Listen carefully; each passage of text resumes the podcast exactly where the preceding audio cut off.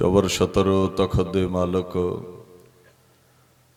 ਸਾਹਿਬ ਸ੍ਰੀ ਗੁਰੂ ਗ੍ਰੰਥ ਸਾਹਿਬ ਜੀ ਦੀ ਪਾਵਨ ਹਜ਼ੂਰੀ ਵਿੱਚ ਸੱਜ ਬੈਠੀ ਗੁਰੂ ਪਿਆਰੀ ਖਾਲਸਾ ਸਾਧ ਸੰਗਤ ਦੀ ਫਤਿਹ ਪ੍ਰਵਾਨ ਕਰੋ। ਵਾਹਿਗੁਰੂ ਜੀ ਕਾ ਖਾਲਸਾ, ਵਾਹਿਗੁਰੂ ਜੀ ਕੀ ਫਤਿਹ। ਧੰਨ ਧੰਨ ਸ੍ਰੀ ਗੁਰੂ ਗ੍ਰੰਥ ਸਾਹਿਬ ਸੱਚੇ ਪਾਤਸ਼ਾਹ ਦੀ ਛਤਰ ਛਾਇਆ ਹੇਠ ਸੰਤ ਸਿਪਾਹੀ ਬ੍ਰਹਮ ਵੇਤੇ ਮਹਾਤਮਾ ਸ਼ਹਾਦਤ ਦੀ ਅਵਧੀ ਮੰਨਣ ਵਾਲੇ ਦਮਦਮੀ ਟਕਸਾਲ ਦੇ ਪਹਿਲੇ ਮੁਖੀ, ਸ਼ਹੀਦਾਂ ਦੀ ਮਿਸਲ ਦੇ ਪਹਿਲੇ ਸਰਦਾਰ, ਬਾਬਾ ਦੀਪ ਸਿੰਘ ਜੀ ਮਹਾਰਾਜ, ਜਿਨ੍ਹਾਂ ਦੇ ਆਗਾਜ਼ ਦਿਵਸ ਨੂੰ ਸਮਰਪਿਤ ਤੇ ਸਮਾਗਮ ਆਪ ਸਰਬੱਤ ਸੰਗਤ ਦੇ ਸਹਿਯੋਗ ਸਦਕਾ ਪ੍ਰਬੰਧਕ ਜਨਾਂ ਨੇ ਪਿੰਡ ਹਰਦਾਨ ਬਟਾਲੇ ਦੇ ਇਲਾਕੇ ਵਿੱਚ ਉਲੀਕੇ ਨੇ। ਦਾਸ ਤੋਂ ਪਹਿਲਾਂ ਭਾਈ ਬਲਵੀਰ ਸਿੰਘ ਜੀ ਪਾਰਸ ਪੰਥ ਦੇ ਮਹਾਨ ਢਾਡੀ ਨੇ ਸਿੱਖ ਜਗਤ ਦੀਆਂ ਸਟੇਜਾਂ ਦੇ ਸ਼ਿੰਗਾਰ ਨੇ ਜਿਨ੍ਹਾਂ ਨੇ ਗੁਰਬਾਣੀ ਦੀ ਰੌਸ਼ਨੀ ਵਿੱਚ ਗੁਰ ਇਤਿਹਾਸ ਆਪ ਸੰਗਤ ਨੂੰ ਸਰਵਣ ਕਰਵਾਇਆ ਹੈ। ਆਓ ਬਾਬਾ ਦੀਪ ਸਿੰਘ ਦੇ ਅਗੰਮੀ ਇਤਿਹਾਸ ਦੇ ਨਾਲ ਜੁੜ ਕੇ ਆਪਣੇ ਸਮੇਂ ਨੂੰ, ਜੀਵਨ ਨੂੰ ਸਫਲਾ ਕਰੀਏ। ਗੁਰੂ ਗ੍ਰੰਥ ਸਾਹਿਬ ਪਾਤਸ਼ਾਹ ਐਸੇ ਮਹਾਪੁਰਸ਼ਾਂ ਬਾਬਤ ਕਹਿੰਦੇ ਨੇ, ਵੱਡੀ ਵਡਿਆਈ ਗੁਰ ਸੇਵਾ ਤੇ ਪਾਏ, ਨਾਨਕ ਨਾਮ ਰਤੇ ਹਰ ਨਾਮ ਸਮਾਏ। ਸਾਰਾ ਜੀਵਨ ਬਾਬਾ ਦੀਪ ਸਿੰਘ ਹੋਣਾ ਨਾਮ ਜਪਿਆ, ਗੁਰੂ ਗੋਬਿੰਦ ਸਿੰਘ ਦੇ ਦਰ ਤੇ ਸੇਵਾ ਕੀਤੀ। ਦੀਨ ਦੀ ਖਾਤਰ ਸਿਰ ਦਿੱਤਾ ਹੈ। ਐਸੇ ਮਹਾਤਮਾ ਪਰਮਾਤਮਾ ਵਿੱਚ ਅਭੇਦ ਹੁੰਦੇ ਨੇ। ਪਰਮਾਤਮਾ ਅਮਰ ਹੈ, ਸੋ ਜਿਹੜਾ ਮਹਾਪੁਰਸ਼ ਉਹਦੇ ਵਿੱਚ ਅਭੇਦ ਹੋ ਗਿਆ, ਉਹਦਾ ਨਾਮ ਅਮਰ ਹੋ ਜਾਂਦਾ ਹੈ। ਬਾਣੀ ਦਾ ਫਰਮਾਨ ਹੈ, ਜਿਸ ਪਿਆਰੈ ਸਿਓ ਨੇਹੋ, ਤਿਸ ਆਗੇ ਮਰ ਚੱਲੀਐ। ਆਪਣੇ ਮੁਰਸ਼ਿਦ ਲਈ, ਦੀਨ ਲਈ, ਮਜ਼ਲੂਮ ਲਈ, ਸੱਚ ਲਈ ਜਿਨ੍ਹਾਂ ਨੂੰ ਪਿਆਰ ਹੈ, ਉਹ ਆਪਾ ਵਾਰਨ ਲਈ ਉਤਾਵਲੇ ਰਹਿੰਦੇ ਨੇ। ਔਰ ਐਡਾ ਮਹਾਨ ਰਤਬਾ ਹੈ ਉਸ ਸਾਧੂ ਦਾ, ਆਪਾਂ ਜਦੋਂ ਵੀ ਉਹਦਾ ਨਾਮ ਲੈਨੇ ਆ ਧੰਨ ਧੰਨ ਬਾਬਾ ਦੀਪ ਸਿੰਘ ਕਹਿੰਦੇ ਆ। ਤੇ ਕਈ ਬੜਾ ਪੂਛ ਨੂੰ ਵੱਟ ਦਿੰਦੇ ਨੇ ਵੀ ਧੰਨ ਲਫ਼ਜ਼ ਨਹੀਂ ਲਾਉਣਾ ਗੁਰੂ ਸਾਹਿਬ ਤੋਂ ਬਿਨਾ ਕਿਸੇ ਦੇ ਨਾਲ। ਇਦਾਂ ਦਾ ਕੁਝ ਨਹੀਂ ਹੈ ਬਾਣੀ ਵਿੱਚ। ਧੰਨ ਦਾ ਮਤਲਬ ਹੈ ਸ਼ਲਾਘਾ ਯੋਗ ਹੈ, ਤਾਰੀਫ ਦੇ ਜੋ ਕਾਬਲ ਹੈ। ਬਾਣੀ ਕਹਿੰਦੀ ਹੈ, ਧੰਨ ਧੰਨ, ਸੋ ਗੁਰ ਸਿੱਖ ਕਹੀਐ ਜਿਨ ਸਤਗੁਰ ਸੇਵਾ ਕਰ ਹਰ ਨਾਮ ਲਿਆ। ਜਿਨ੍ਹਾਂ ਨੇ ਕਦਮ ਬੋਸੀ ਕੀਤੀ, ਗੁਰੂ ਗੋਬਿੰਦ ਸਿੰਘ ਦੀ ਨਾਮ ਪ੍ਰਾਪਤ ਕੀਤਾ, ਉਹ ਧਨ ਨੇ ਗੁਰਮੁਖ। ਤਿਸ ਗੁਰ ਸਿੱਖ ਕਉ ਹਉ ਸਦਾ ਨਮਸਕਾਰੀ, ਜੋ ਗੁਰ ਕੈ ਭਾਣੈ ਗੁਰ ਸਿੱਖ ਚੱਲਿਆ। ਮਹਾਰਾਜ ਕਹਿੰਦੇ, ਨਮਸਕਾਰ ਕਰੋ ਉਸ ਮਹਾਪੁਰਸ਼ ਨੂੰ, ਸਜਦੇ ਕਰੋ। ਜਿਨੇ ਸਾਰਾ ਜੀਵਨ ਗੁਰੂ ਦੇ ਹੁਕਮ ਵਿੱਚ ਬਤੀਤ ਕੀਤਾ ਹੈ। ਭਾਈ ਸਾਹਿਬ, ਭਾਈ ਨੰਦ ਲਾਲ ਦੀ ਗਜ਼ਲ ਹੈ ਦਰ ਹਰ ਦੋ ਕੋਨ ਗਰਦਨੇ ਓ ਸਰ ਬੁਲੰਦ ਸ਼ੁੱਧ। ਮਨਸੂਰ ਵਾਰ ਹਰ ਕੇ ਸੂਏਦਾਰ, ਮੇਰ ਵੱਧ। ਕਹਿੰਦਾ, ਚਾਉਣਾ ਹੈ ਦੁਨੀਆ ਤੇ ਤੇਰਾ ਸਿਰ ਉੱਚਾ ਹੋਵੇ। ਦੋਹਾਂ ਜਹਾਨਾਂ ਵਿੱਚ ਤੇਰੀ ਜੈ ਜੈਕਾਰ ਹੋਵੇ। ਤੇਰੀ ਸੋਭਾ ਹੋਵੇ, ਤੂੰ ਅੱਗੋਂ ਜਗਿਆਸੂ ਕਹਿੰਦਾ ਵੀ ਕੌਣ ਨਹੀਂ ਚਾਹੁੰਦਾ। ਸਾਰੇ ਹੀ ਚਾਹੁੰਦੇ ਨੇ, ਸਰੀਰ ਮਿਟਣਾ ਹੈ, ਨਾਮ ਅਮਰ ਹੋਵੇ। ਭਾਈ ਨੰਦ ਲਾਲ ਕਹਿੰਦੇ, ਫਿਰ ਮਨਸੂਰ ਵਾਂਗੂ ਸੱਚ ਦੀ ਸੂਲੀ ਚੜਨਾ ਸਿੱਖ ਲੈ। ਦੀਨ ਲਈ, ਮਜ਼ਲੂਮ ਲਈ, ਸੱਚ ਲਈ ਸਿਰ ਦੇ। ਦੋਆਂ ਜਹਾਨਾਂ ਵਿੱਚ ਤੇਰਾ ਨਾਮ ਰਵੇਗਾ। ਜਿਵੇਂ ਗੁਰੂ ਗੋਬਿੰਦ ਸਿੰਘ ਮਹਾਰਾਜ ਦਸਮ ਗ੍ਰੰਥ ਵਿੱਚ ਲਿਖਦੇ ਨੇ, ਧੰਨ ਜੀਓ ਤਿਹ ਕੋ ਜਗ ਮੈਂ, ਮੁਖ ਤੇ ਹਰ ਚਿਤ ਮੈਂ ਜੁਧ ਵਿਚਾਰੈ, ਦੇਹ ਅਨਿਤ ਨਾ ਨਿਤ ਰਹੈ, ਜਸ ਨਾਵ ਚੜੈ ਪਵ ਸਾਗਰ ਤਾਰੈ। ਗੁਰੂ ਗੋਬਿੰਦ ਸਿੰਘ ਕਹਿੰਦੇ, ਵਡਿਆਈ ਦੇ ਬੇੜੇ ਤੇ ਚੜਨਾ ਚਾਹੁੰਦਾ ਹੈ ਤੇ ਧਰਮ ਦੇ ਲਈ ਆਪਾ ਵਾਰ। ਮੌਤ ਘਰ ਵੀ ਆਵੇਗੀ। ਤੁਹਾਡੇ ਪਿੰਡ ਵਿੱਚ ਕਿੰਨੇ ਲੋਕ ਜੰਮਦੇ ਨੇ, ਮਰਦੇ ਨੇ, ਕੌਣ ਪੁੱਛਦਾ ਹੈ? ਦੀਨ ਲਈ ਕੁਝ ਕੀਤਾ, ਸਿਰ ਦਿੱਤਾ, ਆਪਾ ਵਾਰਿਆ। ਗੁਰੂ ਗੋਬਿੰਦ ਸਿੰਘ ਕਹਿੰਦੇ, ਵਡਿਆਈ ਦੇ ਜਹਾਜ਼ ਚੜ ਜਾਵੇਂਗਾ, ਰਹਿੰਦੀ ਦੁਨੀਆ ਤੱਕ ਤੇਰੀ ਜੈ ਜੈਕਾਰ ਹੋਵੇਗੀ। ਐਸੇ ਮਹਾਤਮਾ ਮਹਾਪੁਰਸ਼ ਬਾਬਾ ਦੀਪ ਸਿੰਘ 14 ਮਾਘ 1739 ਬਿਕਰਮੀ ਸੰਮਤ ਵਿੱਚ ਪੈਦਾ ਹੁੰਦੇ ਨੇ। ਗੁਰੂ ਗੋਬਿੰਦ ਸਿੰਘ ਮਹਾਰਾਜ 1723 ਬਿਕਰਮੀ ਸੰਮਤ ਪੋਹ ਸੁਦੀ ਸਤਵੀ ਨੂੰ ਪ੍ਰਗਟ ਹੋਏ। ਔਰ ਜੇ ਤੁਸੀਂ ਫਾਸਲਾ ਵੇਖੋ ਤੇ 16 ਸਾਲ ਦਾ ਹੈ। 16 ਸਾਲ ਛੋਟੇ ਨੇ। ਬਾਬਾ ਦੀਪ ਸਿੰਘ, ਭਾਗਾਂ ਵਾਲੀ ਮਾਈ ਜਿਉਣੀ, ਕਰਮਾਂ ਵਾਲਾ ਬਾਪੂ ਭਾਈ ਭਗਤਾ। ਜ਼ਮੀਂਦਾਰਾਂ ਦਾ ਪਰਿਵਾਰ ਹੈ, ਬਹੁ ਵਿੰਡ ਵਾਈ ਖੇਤੀ ਕਰਦੇ ਨੇ ਸ਼ਮਾਈ ਦਸਵੰਦ ਲੈ ਕੇ ਗੁਰੂ ਗੋਬਿੰਦ ਸਿੰਘ ਦੇ ਦਰ ਤੇ ਨੰਦਾਂ ਦੀ ਪੁਰੀ ਜਾਇਆ ਕਰਦੇ ਸਨ। ਹੁਣ ਨਾਮ ਦੀਪ ਰੱਖਿਆ ਹੈ। ਦੀਪ ਦਾ ਜਿਹੜਾ ਅਰਥ ਹੈ ਨਾ, ਉਹ ਇਹ ਹੈ ਵੀ ਜਿਹਦੀ ਬੜੀ ਅਗੰਮੀ ਚਮਕ ਹੋਵੇ, ਬੜਾ ਰੌਸ਼ਨ ਹੋਵੇ। ਪ੍ਰੇਮ ਨਾਲ ਮਾਈ ਦੀਪਾ ਕਹਿੰਦੀ ਹੈ ਅੰਮ੍ਰਿਤਸਰ ਦਾ ਇਲਾਕਾ ਸੀ, ਲਾਹੌਰ ਉਦੋਂ ਮੇਨ ਕਸਬਾ ਸੀ। ਮਾਤਾ ਪਿਤਾ ਦੇ ਯਤਨ ਸਦਕਾ ਬਚਪਨ ਤੋਂ ਹੀ ਗੁਰਮਤ ਦਾ ਧਾਰਨੀ ਹੋ ਗਿਆ ਭਾਈ ਦੀਪਾ। ਤੇ ਗੁਰਮਤੀਏ ਮਾਈ ਬਾਪ ਦਾ ਫਰਜ਼ ਵੀ ਇਹ ਹੈ ਪੂਤਾ ਮਾਤਾ ਕੀ ਆਸੀਸ। ਨਿਮਖ ਨਾ ਬਿਸਰੋ, ਤੁਮਕੋ ਹਰ ਹਰ ਸਦਾ ਭਜੋ। ਜਗਦੀਸ਼, ਬੱਚਿਆ ਤੈਨੂੰ ਰੱਬ ਨਾ ਭੁੱਲੇ। ਤੂੰ ਧਰਮ ਦਾ ਧਾਰਨੀ ਹੋਵੇਂ, ਲਾਇਕ ਮਾਂ-ਬਾਪ ਇਹੀ ਸੀਸ ਦਿੰਦੇ ਨੇ। ਤੇ ਜਿਵੇਂ ਚਿਰਾਗ ਤੋਂ ਚਿਰਾਗ ਬਲਦਾ ਹੈ, ਮਾਤਾ ਪਿਤਾ ਗੁਰਸਿੱਖੀ ਦੇ ਧਾਰਨੀ ਸਨ, ਇਹ ਬੱਚਾ ਵੀ ਸਿੱਖੀ ਦਾ ਧਾਰਨੀ ਹੋਇਆ। ਗੁਰੂ ਗੋਬਿੰਦ ਸਿੰਘ ਮਹਾਰਾਜ ਦੇ ਚਰਨਾਂ ਵਿੱਚ ਪਹੁੰਚੇ ਨੇ, ਦਿਦਾਰੇ ਕਰਨ ਆਨੰਦਾਂ ਦੀ ਪੁਰੀ। ਜਵਾਨੀ ਵਿੱਚ ਕਦਮ ਰੱਖਿਆ ਸੀ ਬਾਬਾ ਦੀਪ ਸਿੰਘ ਨੇ। ਗੁਰਾਂ ਦੇ ਹਜ਼ੂਰ ਖਲੋਤੇ ਨੇ। ਕਤਾਰ ਲੱਗੀ ਹੈ ਸੰਗਤ ਦੀ, ਸਭ ਝੋਲੀਆਂ ਅੱਡ ਅੱਡ ਕੇ ਮੰਗਤੇ ਮੰਗ ਰਹੇ ਨੇ। ਜਿੰਨਾ ਮਰਜ਼ੀ ਬਾਣੀ ਆਪਾਂ ਨੂੰ ਸਤਿਕਾਰ ਦਵੇ, ਸੰਗਤੀ ਰੂਪ ਵਿੱਚ ਹੈ ਤੇ ਆਪਾਂ ਸਾਰੇ ਹੀ ਮੰਗਤੇ ਗੁਰੂ ਦੇ ਦਰ ਤੇ। ਇਸੇ ਕੰਮ ਹੀ ਆਪਾਂ ਉਹਨੇ ਦੱਦਾ ਦਾਤਾ, ਏਕ ਹੈ ਸਭ ਕੋ ਦੇਵਨ ਹਾਰ, ਦਿੰਦਿਆਂ ਟੋਟ ਨਾ ਆਵਈ ਅਗੰਤ ਭਰੇ ਭੰਡਾਰ। ਜਦੋਂ ਵਾਰੀ ਆਈ ਭਾਈ ਦੀਪੇ ਦੀ, ਭਾਈ ਭਗਤੇ ਦੀ ਬੀਬੀ ਜਿਉਣੀ ਦੀ, ਮਹਾਰਾਜ ਨੂੰ ਡੰਡੌਤ ਕੀਤੀ ਮੱਥਾ ਟੇਕਿਆ। ਕਈ ਇਹਦੇ ਤੇ ਵੀ ਤਰਕ ਸਾਧਨ ਲੱਗ ਪਏ ਨੇ ਵੀ ਮੱਥਾ ਟੇਕਿਆ ਕੀ ਹੁੰਦਾ ਹੈ? ਬਾਣੀ ਦੀ ਵਿਚਾਰ ਕਰੋ।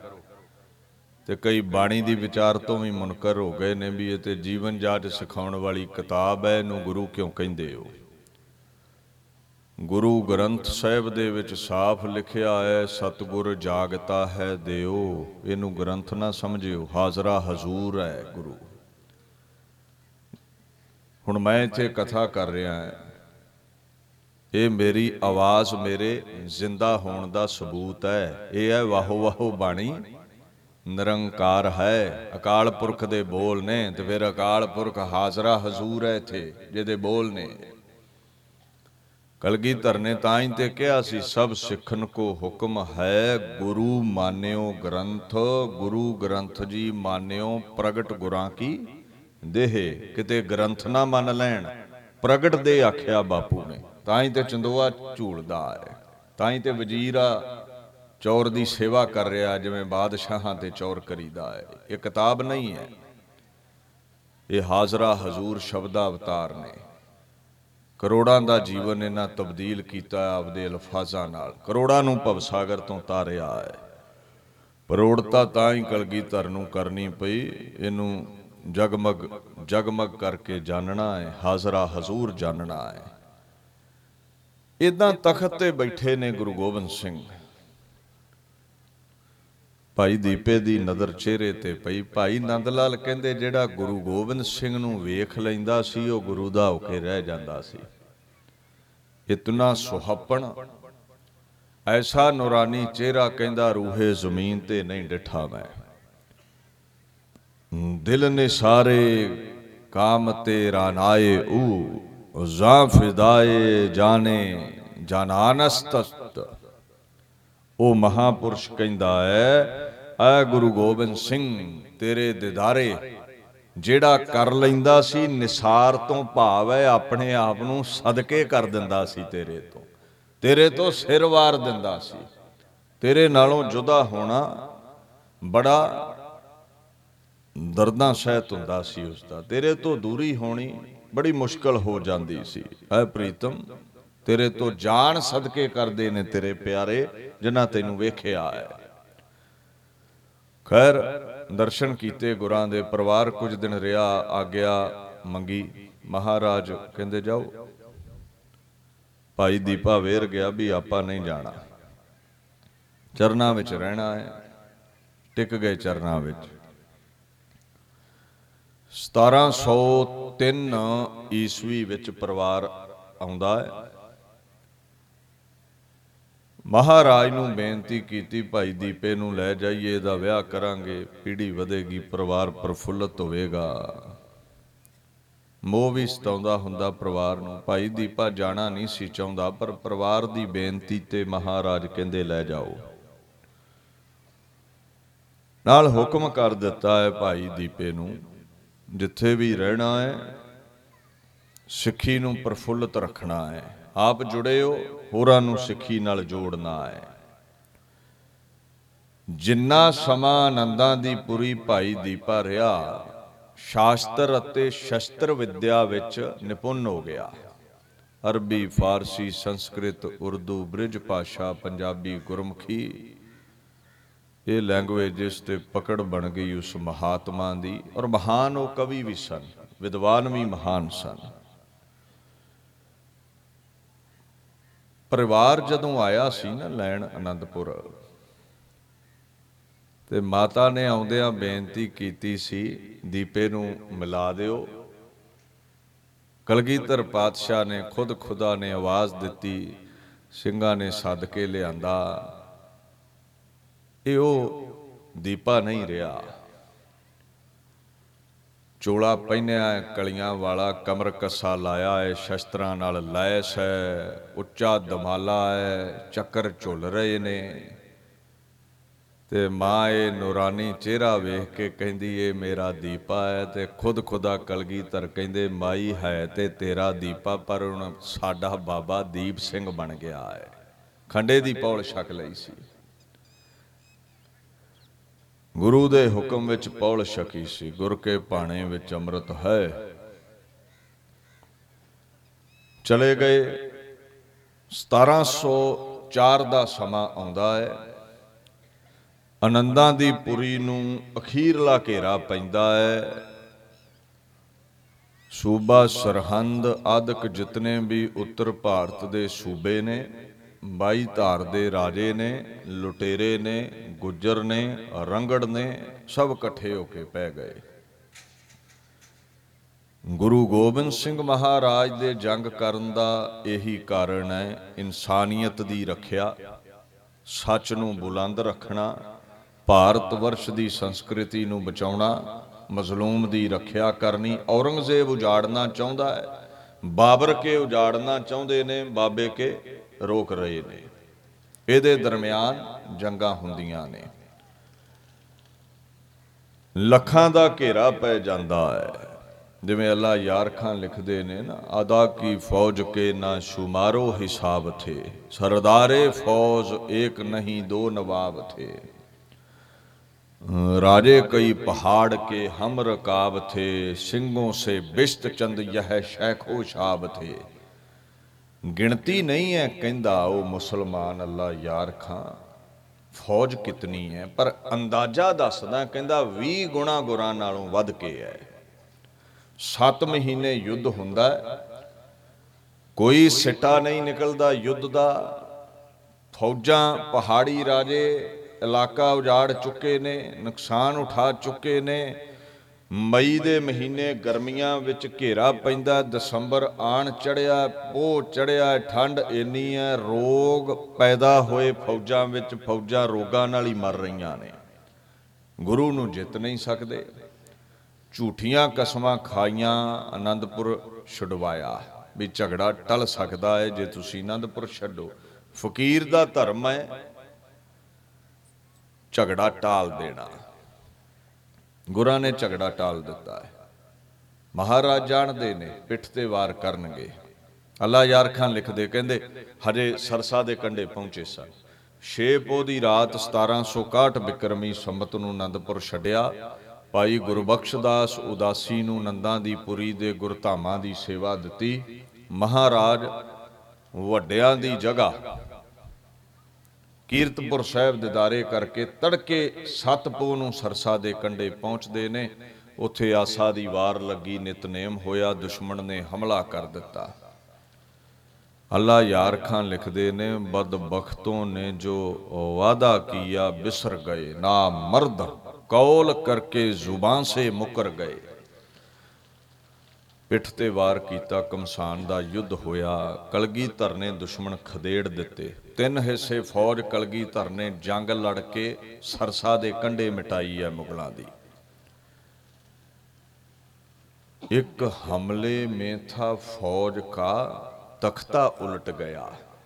ਅੱਲਾ ਯਾਰ ਖਾਂ, ਮੁਸਲਮਾਨ ਲਿਖਦਾ ਵੀ ਇੱਕ ਹਮਲਾ ਕਲਗੀਧਰ ਦਾ। ਦੁਸ਼ਮਣ ਨੂੰ ਮਿਟਾ ਦਿੰਦਾ ਹੈ। ਦੁਸ਼ਮਣ ਪਿੱਛੇ ਹਟਿਆ, ਗੁਰਾਂ ਦਾ ਹੁਕਮ ਹੈ ਸਰਸਾ ਪਾਰ ਕਰੋ। ਬਰਸਾਤੀ ਨਦੀ ਹੈ, ਬਰਸਾਤਾਂ ਸਨ। ਹੜ ਆਇਆ ਸੀ, ਪਰਿਵਾਰ ਤਿੰਨ ਹਿੱਸੇ ਹੋ ਗਿਆ। ਮਾਤਾ ਸਾਹਿਬ ਕੌਰ, ਮਾਤਾ ਸੁੰਦਰ ਕੌਰ, ਭਾਈ ਮਨੀ ਸਿੰਘ ਆਦਿਕ ਸਿੱਖਾਂ ਨਾਲ ਦਿੱਲੀ ਨੂੰ ਚਲੇ ਗਏ, ਰੋਪੜ ਥਾਣੀ ਹੁੰਦੇ। ਮਾਤਾ ਗੁਜਰੀ ਦੇ ਨਾਲ ਫਰਜ਼ੰਦ ਬਾਬਾ ਜੋਰਾਵਰ ਸਿੰਘ, ਬਾਬਾ ਫਤਿਹ ਸਿੰਘ। ਸਹੇੜੀ ਵਾਲਾ ਗੰਗੂ ਮਿਲਦਾ ਹੈ, ਉਹ ਲੈ ਕੇ ਤੁਰਦਾ ਹੈ। 8 ਪੋਹ ਦੀ ਰਾਤ ਪਿੰਡ ਕਾਈਨੌਰ ਕੱਟੀ ਹੈ ਇਹ ਜਿਹੜੇ ਦਿਨ ਵਿਛੋੜਾ ਪੈਂਦਾ ਸੱਤ ਪੋਹ ਦੀ ਰਾਤ ਇਹ ਪਿੰਡ ਚੱਕ ਢੇਰੇ। ਸਤਲੁਜ ਤੇ ਸਰਸਾ ਦੇ ਸਾਂਝੇ ਪੱਤਣ ਤੇ ਕੁੰਮੇ ਮਾਸ਼ਕੀ ਦੀ ਕੁੱਲੀ ਵਿੱਚ ਕੱਟੀ ਹੈ 9 ਪੋਹ ਦੀ ਰਾਤ ਪਿੰਡ ਸਹੇੜੀ ਕੱਟੀ ਹੈ ਗੰਗੂ ਦੇ ਘਰ। 10 ਪੋਹ ਦੀ ਗ੍ਰਿਫਤਾਰੀ ਹੈ ਤੇ 10 ਪੋਹ ਦੀ ਰਾਤ ਮਰਿੰਡੇ ਥਾਣੇ ਕੱਟੀ ਹੈ 11 ਪੋਹ ਸਵੇਰ ਵਜ਼ੀਰ ਖਾਂ ਦੀਆਂ ਫੌਜਾਂ ਗ੍ਰਿਫਤ ਵਿੱਚ ਲੈ ਕੇ ਸਹਿਬਜ਼ਾਦਿਆਂ ਨੂੰ ਮਰਿੰਡੇ ਥਾਣੇ ਤੋਂ ਸਰਹੰਦ ਲਿਜਾਂਦੀਆਂ। 11 ਪੋਹ ਦੀ ਪਹਿਲੀ ਪੇਸ਼ੀ ਤੇ ਰਾਤ ਇਹ ਠੰਡੇ ਬੁਰਜ ਕੱਟੀ। 12 ਪੋਹ ਨੂੰ ਦੂਜੀ ਪੇਸ਼ੀ ਹੋਈ ਤੇ ਰਾਤ ਠੰਡੇ ਬੁਰਜ ਕੱਟੀ। 13 ਪੋਹ ਦੀ ਤੀਜੀ ਪੇਸ਼ੀ ਉਹਦੇ ਬਾਅਦ ਨੀਆਂ ਵਿੱਚ ਚਿਣ ਦਿੱਤੇ ਗਏ। ਤੀਸਰਾ ਪਰਿਵਾਰ ਦਾ ਹਿੱਸਾ ਖੁਦ ਖੁਦਾ ਗੁਰੂ ਗੋਬਿੰਦ ਸਿੰਘ, ਫਰਜ਼ੰਦ ਬਾਬਾ ਜੀਤ ਸਿੰਘ, ਜੁਝਾਰ ਸਿੰਘ, ਪੰਜ ਪਿਆਰੇ, ਕੁਝ ਜਾਨ ਨਾਲੋਂ ਪਿਆਰੇ ਸਿੰਘ, ਇਹ ਮੰਜ਼ਲਾਂ ਮਾਰਦੇ। ਲੰਘਦੇ ਨੇ ਰੋਪੜ ਦਾ ਇਲਾਕਾ। ਸੱਤ ਪੋਹ ਦੀਆਂ ਸ਼ਾਮਾਂ ਨੂੰ ਇਹ ਚਮਕੌਰ ਦੀ ਗੜੀ ਪਹੁੰਚੇ। ਸਾਰੀ ਰਾਤ ਉਡੀਕਿਆ ਫੌਜ ਨੂੰ। ਕਾਰਨ ਇੱਕੋ ਹੀ ਹੈ, ਦੁਨੀਆ ਦਾ ਮਹਾਨ ਯੁੱਧ ਇਸ ਮੈਦਾਨੇ ਜੰਗ ਵਿੱਚ ਲੜਨਾ ਹੈ। ਸਾਰੀ ਰਾਤ ਪਈ ਹੈ ਜੇ ਗੁਰੂ ਸਾਹਿਬ ਕਿਨਾਰਾ ਕਰਨਾ ਚਾਹੁੰਦੇ ਨਾ ਜੰਗ ਤੋਂ, ਜਾ ਸਕਦੇ ਸਨ ਗਾਂ ਮਾਲਵਾ ਦੇਸ਼ ਇਧਰ ਨੂੰ ਲੰਘ ਜਾਂਦੇ, ਸਾਬੋ ਕੀ ਤਲਵੰਡੀ ਤੋਂ ਵੀ ਗਾਂ ਚਲੇ ਜਾਂਦੇ। ਦੁਸ਼ਮਣ 8 ਪੋ ਨੂੰ ਸਵੇਰੇ ਆਉਂਦਾ ਹੈ 10 ਲੱਖ ਦਾ ਘੇਰਾ ਹੈ। ਫਾਰਸੀ ਦੇ ਬੋਲ ਨੇ ਕਲਗੀਧਰ ਦੀ ਗਵਾਹੀ ਹੈ, ਗੁਰ ਸਿਹੀ। ਚੇਕਾਰੇ ਕੋ ਨਦ ਚਹਿਲ ਨਰ ਕੇ ਦਹਲਕ ਬਰਾਇਦ ਬਰੋ ਬੇਖਬਰ। ਦਹਲਕ, ਪਰਸ਼ੀਅਨ ਵਿੱਚ 10 10 ਨੂੰ ਕਹਿੰਦੇ ਨੇ, ਲੱਖ ਲੱਖ ਨੂੰ ਕਹਿੰਦੇ ਨੇ 10 ਲੱਖ ਦਾ ਘੇਰਾ ਪੈ ਗਿਆ ਹੈ। ਉੱਤਰੀ ਭਾਰਤ ਦੀ ਸਾਰੀ ਫੌਜ ਹੀ ਹੈ ਤਕਰੀਬਨ। ਸੂਬਾ ਸਰਹੰਦ, ਸੂਬਾ ਜਲੰਧਰ, ਸੂਬਾ ਕਸ਼ਮੀਰ, ਸ਼੍ਰੀਨਗਰ ਦਾ ਰਾਜਾ ਸੂਬਾ। ਇਹ ਸੂਬਾ ਵਜ਼ੀਰ ਖਾਂ ਮੁੱਖ ਸੂਬਾ ਸੀ ਕਿਉਂਕਿ ਇਹਦੀ ਆਮਦਨੀ 36 ਲੱਖ ਸਾਲਾਨਾ ਸੀ। ਬੜਾ ਵੱਡਾ ਕਸਬਾ ਸੀ ਇਹ। ਹੁਣ ਉਧਰੋਂ ਸੈਂਟਰ ਗਵਰਨਮੈਂਟ ਵੱਲੋਂ, ਔਰੰਗਜ਼ੇਬ ਵੱਲੋਂ ਖਵਾਜਾ ਮਹਿਮੂਦ ਬੜਾ ਗਾਂਡੀਵ ਸੂਰਮਾ ਆਉਂਦਾ ਹੈ। ਉਹਦੇ ਨਾਲ ਹੋਰ ਵੀ ਕਈ ਵਜ਼ੀਰ ਆਉਂਦੇ ਨੇ। ਤੇ 22 ਧਾਰ ਦੇ ਰਾਜੇ ਵੀ ਨਾਲ ਨੇ। ਜਿਹੜੇ ਕਹਿੰਦੇ ਇੰਨੀ ਗਿਣਤੀ ਕਿਵੇਂ ਸੀ, ਧਿਆਨ ਦਿਓ, ਜਦੋਂ ਪੰਗਾਣੀ ਦਾ ਯੁੱਧ ਹੋਇਆ 80000 ਸੂਰਮਾ 22 ਧਾਰੀਆਂ ਦਾ ਹੈ। ਔਰ ਦੋ ਚਾਰ ਰਾਜੇ ਸੀ। ਇੱਥੇ ਸਾਰੇ ਰਾਜੇ ਆਏ ਨੇ। 15 15 20 20 ਹਜ਼ਾਰ, ਫੌਜ ਵੀ ਇੱਕ ਰਾਜੇ ਦੀ ਗਿਣੋ ਤੇ ਗੱਲ ਕਿੱਥੇ ਜਾਂਦੀ ਹੈ। ਲੱਖਾਂ ਦਾ ਘੇਰਾ ਪੈ ਜਾਂਦਾ ਹੈ। ਔਰ ਅੱਲਾ ਯਾਰ ਖਾਂ ਵੀ ਤੇ ਕਹਿੰਦੇ ਨੇ ਨਾ, ਹਜ਼ਾਰਾਂ ਦੀ ਗਿਣਤੀ ਹੈ। ਲੱਖਾਂ ਵੱਲ ਨੂੰ ਗਿਣਤੀ ਵੱਧਦੀ ਹੈ। ਕਮਸਾਨ ਦਾ ਯੁੱਧ ਹੋਇਆ 8 ਪੋ ਨੂੰ ਬਾਬਾ ਜੀਤ ਸਿੰਘ, ਬਾਬਾ ਜੁਝਾਰ ਸਿੰਘ ਸ਼ਹੀਦ ਹੋਏ। 8 ਪੋ ਦੀ ਸ਼ਾਮ ਜਦੋਂ ਬਿਗਲ ਵੱਜਿਆ ਜੰਗ ਦੀ ਸਮਾਪਤੀ ਦਾ, ਮਹਾਰਾਜ ਨੇ ਸੰਧਿਆ ਦਾ ਨਿਤਨੇਮ ਕੀਤਾ ਹੈ। ਵੇਖੋ ਉਹਦਾ ਰਤਬਾ ਕੈਸਾ ਹੈ। ਜਿੱਦਨ ਬਾਬਾ ਜੀਤ ਸਿੰਘ ਪੈਦਾ ਹੋਏ ਸੀ ਉਦਨ ਪੜਿਆ ਸੀ, ਆਨੰਦ ਭਇਆ ਮੇਰੀ, ਮਾਏ ਤੇ ਅੱਜ ਸ਼ਹੀਦ ਹੋ ਗਏ ਨੇ, ਅੱਜ ਵੀ ਪੜਿਆ ਗਿਆ, ਆਨੰਦ ਭਇਆ ਮੇਰੀ, ਮਾਏ ਨੂੰ ਸੁੱਖ ਦੁੱਖ ਕਿੱਥੇ ਸਤਾਉਂਦਾ ਹੈ? ਇਹ ਆਦਮ ਦੀ ਜਾਤ ਹੁੰਦਾ, ਕੋਈ ਬੰਦਾ ਹੁੰਦਾ, ਆਮ ਗੁਰੂ ਗੋਬਿੰਦ ਸਿੰਘ ਤੇ ਮਰ ਮੁੱਕ ਜਾਂਦਾ, ਚਾਰੇ ਲਾਲ ਮਿਟ ਚੁੱਕੇ ਨੇ। ਕਿਸੇ ਕੰਧ ਵਿੱਚ ਟੱਕਰਾ ਮਾਰ ਕੇ ਜਾਣ ਦੇ ਦਵੇ, ਬੰਦਾ ਜੇ ਇੱਕ ਲਾਲ ਵੀ ਮਿਟ ਜਾਵੇ, ਇਹਦੇ ਉੱਤੇ ਰੰਚਕ ਮਾਤਰ ਵੀ ਅਸਰ ਨਹੀਂ ਹੈ। ਨਾ ਅੱਖੋਂ ਕੋਈ ਮੋਤੀ ਡਿੱਗਿਆ, ਨਾ ਕੋਈ ਵੈਰਾਗ। ਅੱਲਾ ਯਾਰ ਖਾਂ ਕਹਿੰਦਾ, ਉਲਟਾ ਜਕਾਰੇ ਪਿਆ ਲਾਉਂਦਾ ਹੈ, ਸ਼ਾਬਾਸ਼ ਪਿਸਰ। ਖੂਬ ਦਾਲੇਰੀ ਸੇ ਲੜੇ ਹੋ, ਹਾਂ ਕਿਉਂ ਨਾ ਹੋ, ਗੋਬਿੰਦ ਕੇ ਫਰਜ਼ੰਦ ਬੜੇ ਹੋ। ਸ਼ਾਬਾਸ਼ ਬੱਚਿਓ ਬੜੀ ਦਲੇਰੀ ਨਾਲ ਲੜੇ ਹੋ ਲੜਦੇ ਵੀ ਕਿਉਂ ਨਾ ਤੁਹਾਡੀਆਂ ਰਗਾਂ 'ਚ ਖੁਦ ਖੁਦਾ ਗੁਰੂ ਗੋਬਿੰਦ ਸਿੰਘ ਦਾ ਲਹੂ ਹੈ। ਤੁਹਾਡੇ ਸਾਡੇ ਬੱਚੇ ਥੋੜਾ ਨਾਬਾਲਗ ਉਮਰ ਵਿੱਚ 10 ਲੱਖ ਨੰਗੀ ਤਲਵਾਰ ਤੇ ਨੱਚ ਸਕਦੇ ਨੇ। ਇਹ ਗੁਰੂ ਗੋਬਿੰਦ ਸਿੰਘ ਦੇ ਲਾਲ ਹੀ ਨੇ, ਜਿਨ੍ਹਾਂ ਨੂੰ ਮੌਤ ਦਾ ਖੌਫ ਨਹੀਂ ਹੈ। ਸਾਡੇ ਵਾਲੇ ਤੇ ਕਿਤੇ ਬੱਤੀ ਗਈ ਹੋਵੇ ਤੇ ਗਵਾਂਢੀਆਂ ਘਰੋਂ ਖੱਟਾ ਨਹੀਂ ਲਿਆ ਸਕਦੇ, ਦਹੀਂ ਜਮਾਉਣਾ ਹੋਵੇ ਤੇ। ਸੋ ਇਹ ਨਾ ਕਦੇ ਭੁਲੇਖੇ 'ਚ ਕਹਿ ਦਿਓ ਵੀ ਸਾਡੇ ਤੇ ਭਰਾ ਹੀ ਲੱਗਦੇ ਸੀ ਉਹ। ਕਈ ਵਾਰ ਨਾ ਬਹੁਤੇ ਜੋਸ਼ 'ਚ ਪ੍ਰਚਾਰਕ ਕਹਿ ਦੇਵੇ ਸਾਡੇ ਭਾਈ ਸੀ ਉਹ। ਰੱਬ ਦਾ ਵਾਸਤਾ ਹੀ ਚੰਮ ਦੇ ਲਫਾਫੇ ਨੂੰ ਇੱਥੋਂ ਤੱਕ ਹੀ ਸੀਮਿਤ ਰੱਖ। ਖੁਦਾ ਦੇ ਫਰਜ਼ੰਦ ਸੀ ਚਾਰੇ ਉਹ। ਸਾਡੇ ਨੂੰ ਤੇ ਪੰਜ ਪਿਆਰੇ ਵੀ ਉੱਤੇ ਭਾਏ ਨੇ ਤੇ ਤੂੰ ਸਹਿਬਜ਼ਾਦਿਆਂ ਦੀਆਂ ਬਾਤਾਂ ਪਾਉਣਾ ਹੈ, ਜਿਨ੍ਹਾਂ ਦੀਆਂ ਰਗਾਂ 'ਚ ਗੁਰ ਪਰਮੇਸ਼ਰ ਇੱਕੋ ਜਾਣ, ਗੁਰੂ ਗੋਬਿੰਦ ਸਿੰਘ ਦਾ ਲਹੂ ਹੈ। ਸੋ ਨੀਵੇਂ ਰਹਿਣ ਵਿੱਚ ਹੀ ਭਲਾਈ ਹੈ। ਜਿੰਨਾ ਮਰਜ਼ੀ ਤੇਰਾ ਉੱਚਾ ਸੁੱਚਾ ਜੀਵਨ ਹੈ, ਤੂੰ ਸੰਤ ਹੋ ਸਕਦਾ ਹੈ। ਸਹਿਬਜ਼ਾਦਿਆਂ ਦੇ ਚਰਨਾਂ ਦੀ ਧੂੜ ਦੇ ਕਿਣਕੇ ਤੋਂ ਵੱਧ ਨਹੀਂ ਹੈ। ਆਪਣੀ ਹਸਤੀ ਨੂੰ ਧਿਆਨ ਨਾਲ ਸਾਂਭਣਾ ਚਾਹੀਦਾ ਹੈ। ਰੌਂ ਵਿੱਚ ਆਪਾਂ ਕਹਿ ਦਿੰਨੇ, ਸਾਡੇ ਹੀ ਭਾਈ ਸੀ। ਆ ਤੂੰ ਵੱਡਾ ਭਾਈ ਜੰਮ ਪਿਆ ਉਹਨਾਂ ਦਾ, ਨਾ ਕੋਈ ਨਿਤਨੇਮ, ਨਾ ਕੋਈ ਅਭਿਆਸ, ਨਾ ਕੋਈ ਬਾਣੀ, ਨਾ ਕੋਈ ਬਾਣਾ। ਦੀਨ ਦੁਨੀਆ ਦੇ ਮਾਲਕ ਗੁਰੂ ਗੋਬਿੰਦ ਸਿੰਘ ਦੇ ਫਰਜ਼ੰਦ ਸ਼ਹੀਦ ਹੁੰਦੇ ਨੇ। ਤੇ ਬਾਪੂ ਕਹਿ ਰਿਹਾ ਸੀ, ਤੇਰਾ ਤੁਝ ਕੋ ਸੌਂਪ ਦੇ। ਕਿਆ ਲੱਗਾ? ਮੇਰਾ ਹੈ ਖੁਦਾਇਆ, ਤੇਰੇ ਹੁਕਮ ਵਿੱਚ ਪ੍ਰਗਟ ਹੋਏ, ਤੇਰੇ ਹੁਕਮ ਵਿੱਚ ਲੋਪ ਹੋ ਗਏ। ਕੀ ਫ਼ਰਕ ਪਿਆ? ਰੇਤ ਤੇ ਚਾਰ ਲਕੀਰਾਂ ਖਿੱਚ ਦਿਓ, ਪੌਣ ਆਈ ਮਿਟ ਗਈਆਂ, ਨਾ ਕੋਈ ਗਮੀ ਤੇ ਨਾ ਕੋਈ ਖੁਸ਼ੀ। ਇਹ ਰੱਬ ਹੀ ਹੈ ਜਿਹੜਾ ਸੁੱਖ ਦੁੱਖ ਤੋਂ ਵੱਖ ਹੈ, ਨਹੀਂ ਤੇ ਵੱਡੇ ਵੱਡੇ ਮਹਾਪੁਰਸ਼ ਵੀ ਰੋ ਉੱਠਦੇ ਨੇ ਜੇ ਫਰਜ਼ੰਦ ਸਾਵੇਂ। ਮਰਿਆ ਪਿਆ ਹੋਵੇ, ਤਾਂ ਗੁਰੂ ਗੋਬਿੰਦ ਸਿੰਘ ਨੂੰ ਆਪਣੇ ਤੁਲ ਨਾ ਕੋਈ ਸਮਝ ਲਵੇ ਦੁਨੀਆ ਤੇ। ਮਹਾਰਾਜ ਜੰਗ ਲੜਨ ਲਈ ਇੱਕ ਵਾਰ ਫਿਰ ਮਜਬੂਰ ਹੋਏ, ਕਾਰਨ ਕੀ ਬਣਿਆ? ਸੰਧਿਆ ਦੇ ਨਿਤਨੇਮ ਦੇ ਚੱਲਦੇ ਨਾ। ਹਜੇ ਸਮਾਪਤੀ ਹੋ ਰਹੀ ਸੀ ਵਜ਼ੀਰ ਖਾਂ, ਖਵਾਜਾ ਮਹਿਮੂਦ ਦੇ ਹੁਕਮ ਵਿੱਚ ਰਾਤ ਨੂੰ ਹਮਲਾ ਕਰ ਦਿੱਤਾ ਗਿਆ ਗੜੀ ਤੇ। ਬਾਪੂ ਨੇ ਤੀਰਾਂ ਦੀ ਵਰਖਾ ਕੀਤੀ 8 ਪੋ ਦੀ ਰਾਤ। ਦੁਸ਼ਮਣ ਪਿੱਛੇ ਦੌੜ ਉੱਠਿਆ। ਫਿਰ ਭਾਈ ਦਇਆ ਸਿੰਘ ਨੇ ਪੰਜਾਂ ਸਿੰਘਾਂ ਸਮੇਤ ਗਲ ਵਿੱਚ ਪਾਲਿਆ, ਪੱਲਾ ਤੇ ਤਰਲਾ ਕੱਢਿਆ, ਬਾਪੂ, ਤੂੰ ਹੈ ਤੇ ਸਿੱਖੀ ਹੈ। ਤੂੰ ਰੋਜ਼ ਕਹਿਣਾ ਹੈ ਅਬਰੀਜ ਕਹਿ ਦੇਹੋ, ਵਹ ਹਮਕੋ ਜੋ ਹੋ ਬਿਨਤੀ ਕਰ ਜੋਰ ਕਰੋ ਜਵਾਬ ਕੀ ਔਦ ਨਿਧਾਨ ਬਣਿਆ ਤਹੀ ਰਣ ਮੈਂ ਤਬ ਜੂਝ ਮਰੋ। ਤੂੰ ਕਹਿੰਦਾ ਮੈਂ ਸ਼ਹਾਦਤ ਪਾਉਣੀ ਹੈ। ਭਾਣਾ ਨਾ ਵਰਤਾਇਓ। ਕੌਣ ਪੈਦਾ ਹੋਇਆ ਹੈ ਮੈਦਾਨੇ ਜੰਗ ਵਿੱਚ ਤੁਹਾਨੂੰ ਸ਼ਸਤਰ ਨਾਲ ਕੱਟ ਸਕੇ? ਘੇਰਾ ਚੀਰ ਕੇ ਨਿਕਲ ਜਾਓ। ਕੋਈ ਕਹਿੰਦੇ ਜੀ ਹੁਕਮ ਦੇ ਦਿੱਤਾ ਪੰਜਾਂ ਪਿਆਰਿਆਂ। ਯਾਦ ਰੱਖੀ, ਪੰਜ ਪਿਆਰੇ ਸਾਡੇ ਸਿਰਮੌਰ ਨੇ, ਗੁਰੂ ਤੋਂ ਨਹੀਂ।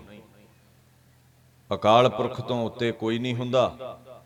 ਜੇ ਪੰਜਾਂ ਪਿਆਰਿਆਂ ਨੇ ਹੁਕਮ ਕਰਨ ਦੀ ਤਾਕਤ ਰੱਖੀ ਹੈ ਹਿੰਮਤ ਕੀਤੀ ਹੈ ਗੁਰੂ ਗ੍ਰੰਥ ਸਾਹਿਬ ਦੇ ਕੱਲੇ ਕੱਲੇ ਅੰਗ ਤੇ ਲਿਖਿਆ ਵੀ ਗੁਰੂ ਸਾਵੇਂ ਬੇਨਤੀ ਚੱਲਦੀ ਹੈ ਹੁਕਮ ਕਰਨ ਵਾਲਾ ਕੋਈ ਪੈਦਾ ਨਹੀਂ ਹੋਇਆ। ਤੇ ਜੇ ਹੁਕਮ ਕੀਤਾ ਸੀ ਤੇ ਫਿਰ ਹੁਕਮ ਤੇ ਤਿੰਨ ਵਾਰ ਉਹਨਾਂ ਕੀਤਾ ਹੈ ਜਦੋਂ ਬਾਬਾ ਜੀਤ ਸਿੰਘ ਨੇ ਆਗਿਆ ਮੰਗੀ ਜੰਗ ਲੜਨਾ ਹੈ, ਪੰਜ ਪਿਆਰੇ ਆ ਗਏ ਮਹਾਰਾਜੇ ਨੂੰ ਰੱਖੋ। ਤੁਹਾਡੇ ਬਾਦੇ ਸਾਡੇ ਗੁਰੂ ਹੋਣਗੇ। ਕਲਗੀਧਰ ਕਹਿੰਦੇ ਭਾਈ ਦਇਆ ਸਿੰਘ ਜੀ ਤੁਸੀਂ ਅਰਦਾਸ ਕਰ ਦਿੱਤੀ ਹੈ, ਪਰ ਪਹਿਲ ਬਾਬਾ ਜੀਤ ਸਿੰਘ ਨੇ ਕੀਤੀ ਹੈ, ਤੁਹਾਡੀ ਨਹੀਂ ਸੁਣਾਗਾ, ਫਰਜ਼ੰਦ ਵਾਰਾਂਗਾ ਧਰਮ ਤੋਂ ਮੈਂ। ਬਾਬਾ ਜੁਝਾਰ ਸਿੰਘ ਮੈਦਾਨੇ ਜੰਗ ਵਿੱਚ ਉਤਰਨ ਲੱਗਾ, ਫਿਰ ਪੰਜ ਪਿਆਰੇ ਆ ਗਏ, ਬਾਪੂ ਇੱਕ ਰਹਿ ਗਿਆ, ਘਰ ਦਾ ਚਰਾਗੇ ਰੱਖ ਲਾਏ ਕਲਗੀਧਰ ਕਹਿੰਦੇ ਨਹੀਂ। ਅੱਛਾ, ਤੀਜੀ ਵਾਰ ਕਿਉਂ ਹੁਕਮ ਮੰਨ ਲਿਆ? ਦੋ ਵਾਰ ਤੇ ਮੰਨਿਆ ਨਾ। ਅਸਲ ਤੂੰ ਬੇਨਤੀ ਕਰ ਸਕਦਾ ਹੈ, ਭਾਵੇਂ ਪੰਜਾਂ ਪਿਆਰਿਆਂ ਦੇ ਰੂਪ ਵਿੱਚ ਹੈ ਤੇ ਭਾਵੇਂ ਕੋਈ ਸਿੰਘ ਹੈ ਤੂੰ। ਪੰਜ ਪਿਆਰੇ ਸਾਨੂੰ ਹੁਕਮ ਕਰ ਸਕਦੇ ਨੇ ਸਿੱਖਾਂ ਨੂੰ। ਸਾਡੇ ਸਿਰਮੌਰ ਨੇ, ਗੁਰੂ ਦੇ ਨਹੀਂ। ਕਦੇ ਬਾਣੀ ਨੂੰ ਧਿਆਨ ਨਾਲ ਪੜ੍ਹੀ, ਸਭ ਤੇ ਵੱਡ ਸਮਰੱਥ ਗੁਰਦੇਵ, ਗੁਰੂ ਇਜ਼ ਆਲ ਪਾਵਰਫੁਲ। ਗੁਰੂ ਤੋਂ ਉੱਪਰ ਕੋਈ ਨਹੀਂ ਹੈ। ਦੀਨ ਦੁਨੀਆ ਦੇ ਮਾਲਕ ਗੁਰੂ ਗੋਬਿੰਦ ਸਿੰਘ। ਪੰਜਾਂ ਪਿਆਰਿਆਂ ਜਦੋਂ ਬੇਨਤੀ ਕੀਤੀ, ਕਹਿੰਦੇ, ਭਾਈ ਦਇਆ ਸਿੰਘ ਜੀ, ਫਿਰ ਤੁਸੀਂ ਨਾਲ ਚੱਲੋ। ਇਹ ਭਾਈ ਮਾਨ ਸਿੰਘ ਨਾਲ ਚੱਲਦਾ ਹੈ, ਧਰਮ ਸਿੰਘ ਨਾਲ ਚੱਲਦਾ ਚਲੋ। ਕਲਗੀ ਤੋੜਾ ਬਖਸ਼ਿਆ ਸੰਗਤ ਸਿੰਘ ਨੂੰ ਉਟਾਰੀ ਤੇ ਬਿਠਾ ਦਿੱਤਾ। ਜਿਤਨੇ ਸੂਰਬੀਰ ਬਚੇ ਨੇ ਉਹਨਾਂ ਦੀ ਡਿਊਟੀ ਲਾਈ ਹਰ ਦਿਸ਼ਾ ਵੱਲ ਤੀਰਾਂ ਦੀ ਵਰਖਾ ਕਰਦੇ ਰਿਓ ਨਗਾਰੇ ਤੇ ਚੋਟ ਕਰਦੇ ਰਿਓ ਤੇ ਜਿਹੜੇ ਕਹਿੰਦੇ ਨਾ ਤਾੜੀ ਮਾਰ ਕੇ ਨਿਕਲ ਗਿਆ ਜੇ ਨਿਕਲਣਾ ਹੁੰਦਾ ਤੇ ਸੱਤ ਪੋ ਦੀ ਰਾਤ ਨਿਕਲ ਜਾਂਦਾ ਅਜੇ ਦੁਸ਼ਮਣ ਨਹੀਂ ਸੀ ਆਇਆ। ਅਸਲ ਸਾਡੀ ਮੁਸ਼ਕਲ ਇਹ ਹੈ, ਅਸੀਂ ਦੋਵਾਂ ਚੌਹਾਂ ਨਾਲ ਲੜਨ ਜੋਗੇ, ਨਹੀਂ ਤੇ ਸਾਨੂੰ ਲੱਗਦਾ ਗੁਰੂ 10 ਲੱਖ ਨਾਲ ਕਿਦਾਂ ਲੜ ਗਿਆ। ਇਹ ਉਦੋਂ ਲੱਗੇਗਾ ਜਦੋਂ ਤੁਹਾਨੂੰ ਗੁਰੂ ਆਪਣੇ ਵਰਗਾ ਮਾਮੂਲੀ ਚਮਦਾ ਲਫਾਫਾ ਜਪੇਗਾ। ਉਦੋਂ ਇਦਾਂ ਹੀ ਲੱਗੇਗਾ, ਪਰ ਉਹ ਹੈ ਨਹੀਂ ਹੈ ਤੁਹਾਡੇ ਵਰਗਾ। ਸਾਡੀ ਗਿਣਤੀ ਕੀੜਿਆਂ ਨਾਲੋਂ ਵੱਧ ਕੇ ਨਹੀਂ ਹੈ ਉਹਦੇ ਅੱਗੇ। ਨਗਾਰੇ ਤੇ ਲੱਗੀ ਆ ਚੋਟ। ਗੁਰੂ ਗੋਬਿੰਦ ਸਿੰਘ ਨੇ ਲਾਈ ਆ ਤਾੜੀ, ਹਿੰਦ ਦਾ ਪੀਰ। ਸਰਵਰੇ ਅਕਾਲ ਖੁਦ ਖੁਦਾ, ਐ ਖਵਾਜਾ ਮਹਿਮੂਦ ਤੇਰੇ ਲੱਖਾਂ ਦੇ ਘੇਰੇ ਨੂੰ ਉਡਾ ਕੇ ਨਿਕਲੇਗਾ। ਇਸ ਰੂਹੇ ਜ਼ਮੀਨ ਨੇ ਜੇ ਕੋਈ ਮਰਦ ਪੈਦਾ ਕੀਤਾ ਹੈ ਤੇ ਅੱਜ ਗੋਬਿੰਦ ਸਿੰਘ ਨੂੰ ਰੋਕ ਸਕਦਾ ਹੈ।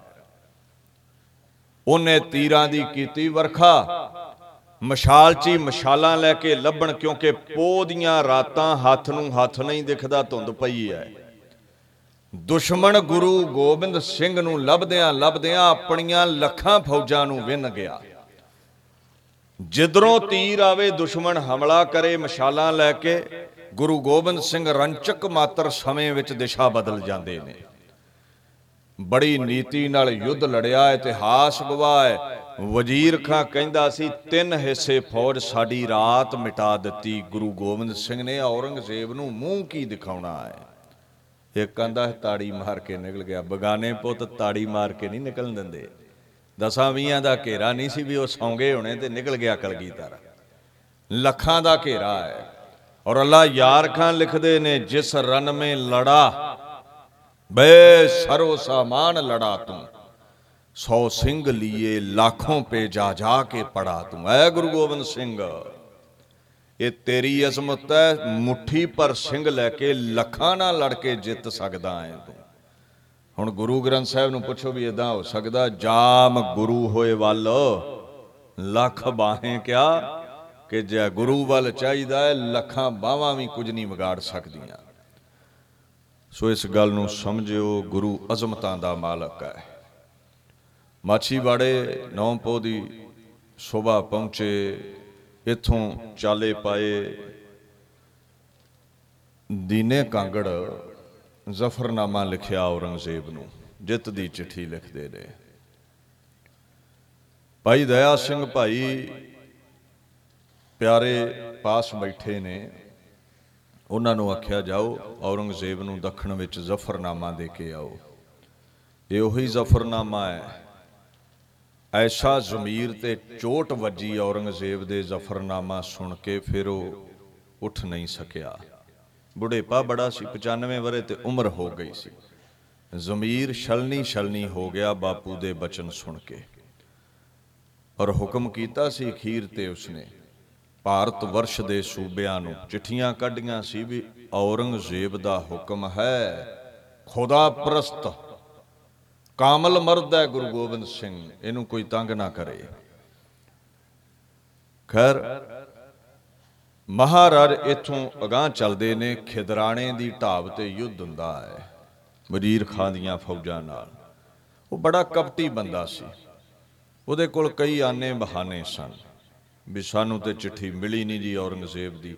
ਨਾਲੇ ਉਹਦੇ ਲਈ ਇਹ ਵੀ ਮੁਸ਼ਕਲ ਸੀ ਵੀ ਗੁਰੂ ਕਾ ਸੇਵਕ ਹੈ ਬਹਾਦਰ ਸ਼ਾਹ ਸ਼ਾਹਜਾਦਾ ਮੁਅੱਜ਼ਮ ਕਿਤੇ ਗੁਰੂ ਸਾਹਿਬ ਦੀ ਮਦਦ ਨਾ ਕਰੇ, ਕਿਤੇ ਮੈਨੂੰ ਗੁਰਾਂ ਦੇ ਹਵਾਲੇ ਨਾ ਕਰ ਦੇਵੇ, ਜਿਵੇਂ ਜਹਾਂ ਗੀਰ ਨੇ ਚੰਦੂ ਨੂੰ ਹਵਾਲੇ ਕਰ ਦਿੱਤਾ ਸੀ, ਗੁਰੂ ਅਰਜਨ ਸਾਹਿਬ ਦਾ ਕਾਤਲ ਐਲਾਨ ਕੇ ਗੁਰੂ ਹਰਗੋਬਿੰਦ ਸਾਹਿਬ ਦੇ। ਖੈਰ, ਇੱਥੇ 40 ਸਿੰਘ ਸ਼ਹੀਦੀ ਪਾ ਗਏ, ਜਿਨ੍ਹਾਂ ਨੂੰ ਤੁਸੀਂ 40 ਮੁਕਤੇ ਕਹਿੰਦੇ ਹੋ ਖਿਦਰਾਣੇ ਦੀ ਢਾਬ ਤੇ। ਬਾਪੂ ਕਮਰ ਕੱਸਾ ਜੰਗ ਦਾ ਖੋਲਦੇ ਨੇ ਜੰਗ ਜਿੱਤ ਕੇ। ਸਾਬੋ ਕੀ ਤਲਵੰਡੀ ਬੈਠੇ ਨੇ, ਨਾਮ ਉਸ ਜਗ੍ਹਾ ਦਾ ਦਮਦਮਾ ਸਾਹਿਬ ਪੈ ਗਿਆ। ਦਮ ਲਿਆ ਹੈ ਉੱਥੇ। ਅੱਗ ਵਾਂਗੂ ਖਬਰ ਫੈਲ ਗਈ ਹੈ ਭਾਰਤ ਵਰਸ਼ ਵਿੱਚ ਗੁਰੂ ਮਾਲਵੇ ਦੀ ਧਰਤੀ ਬੈਠਾ ਹੈ ਬਾਬਾ ਦੀਪ ਸਿੰਘ ਪਹੂਵਿੰਡ ਤੋਂ ਆ ਗਏ। ਉਧਰ ਭਾਈ ਮਨੀ ਸਿੰਘ ਆਦਿਕ ਸਿੱਖ ਮਾਤਾ ਸਹਿਬ ਕੌਰ ਮਾਤਾ ਸੁੰਦਰ ਕੌਰ ਨੂੰ ਲੈ ਕੇ ਦਮਦਮਾ ਸਾਹਿਬ ਪਹੁੰਚ ਗਏ।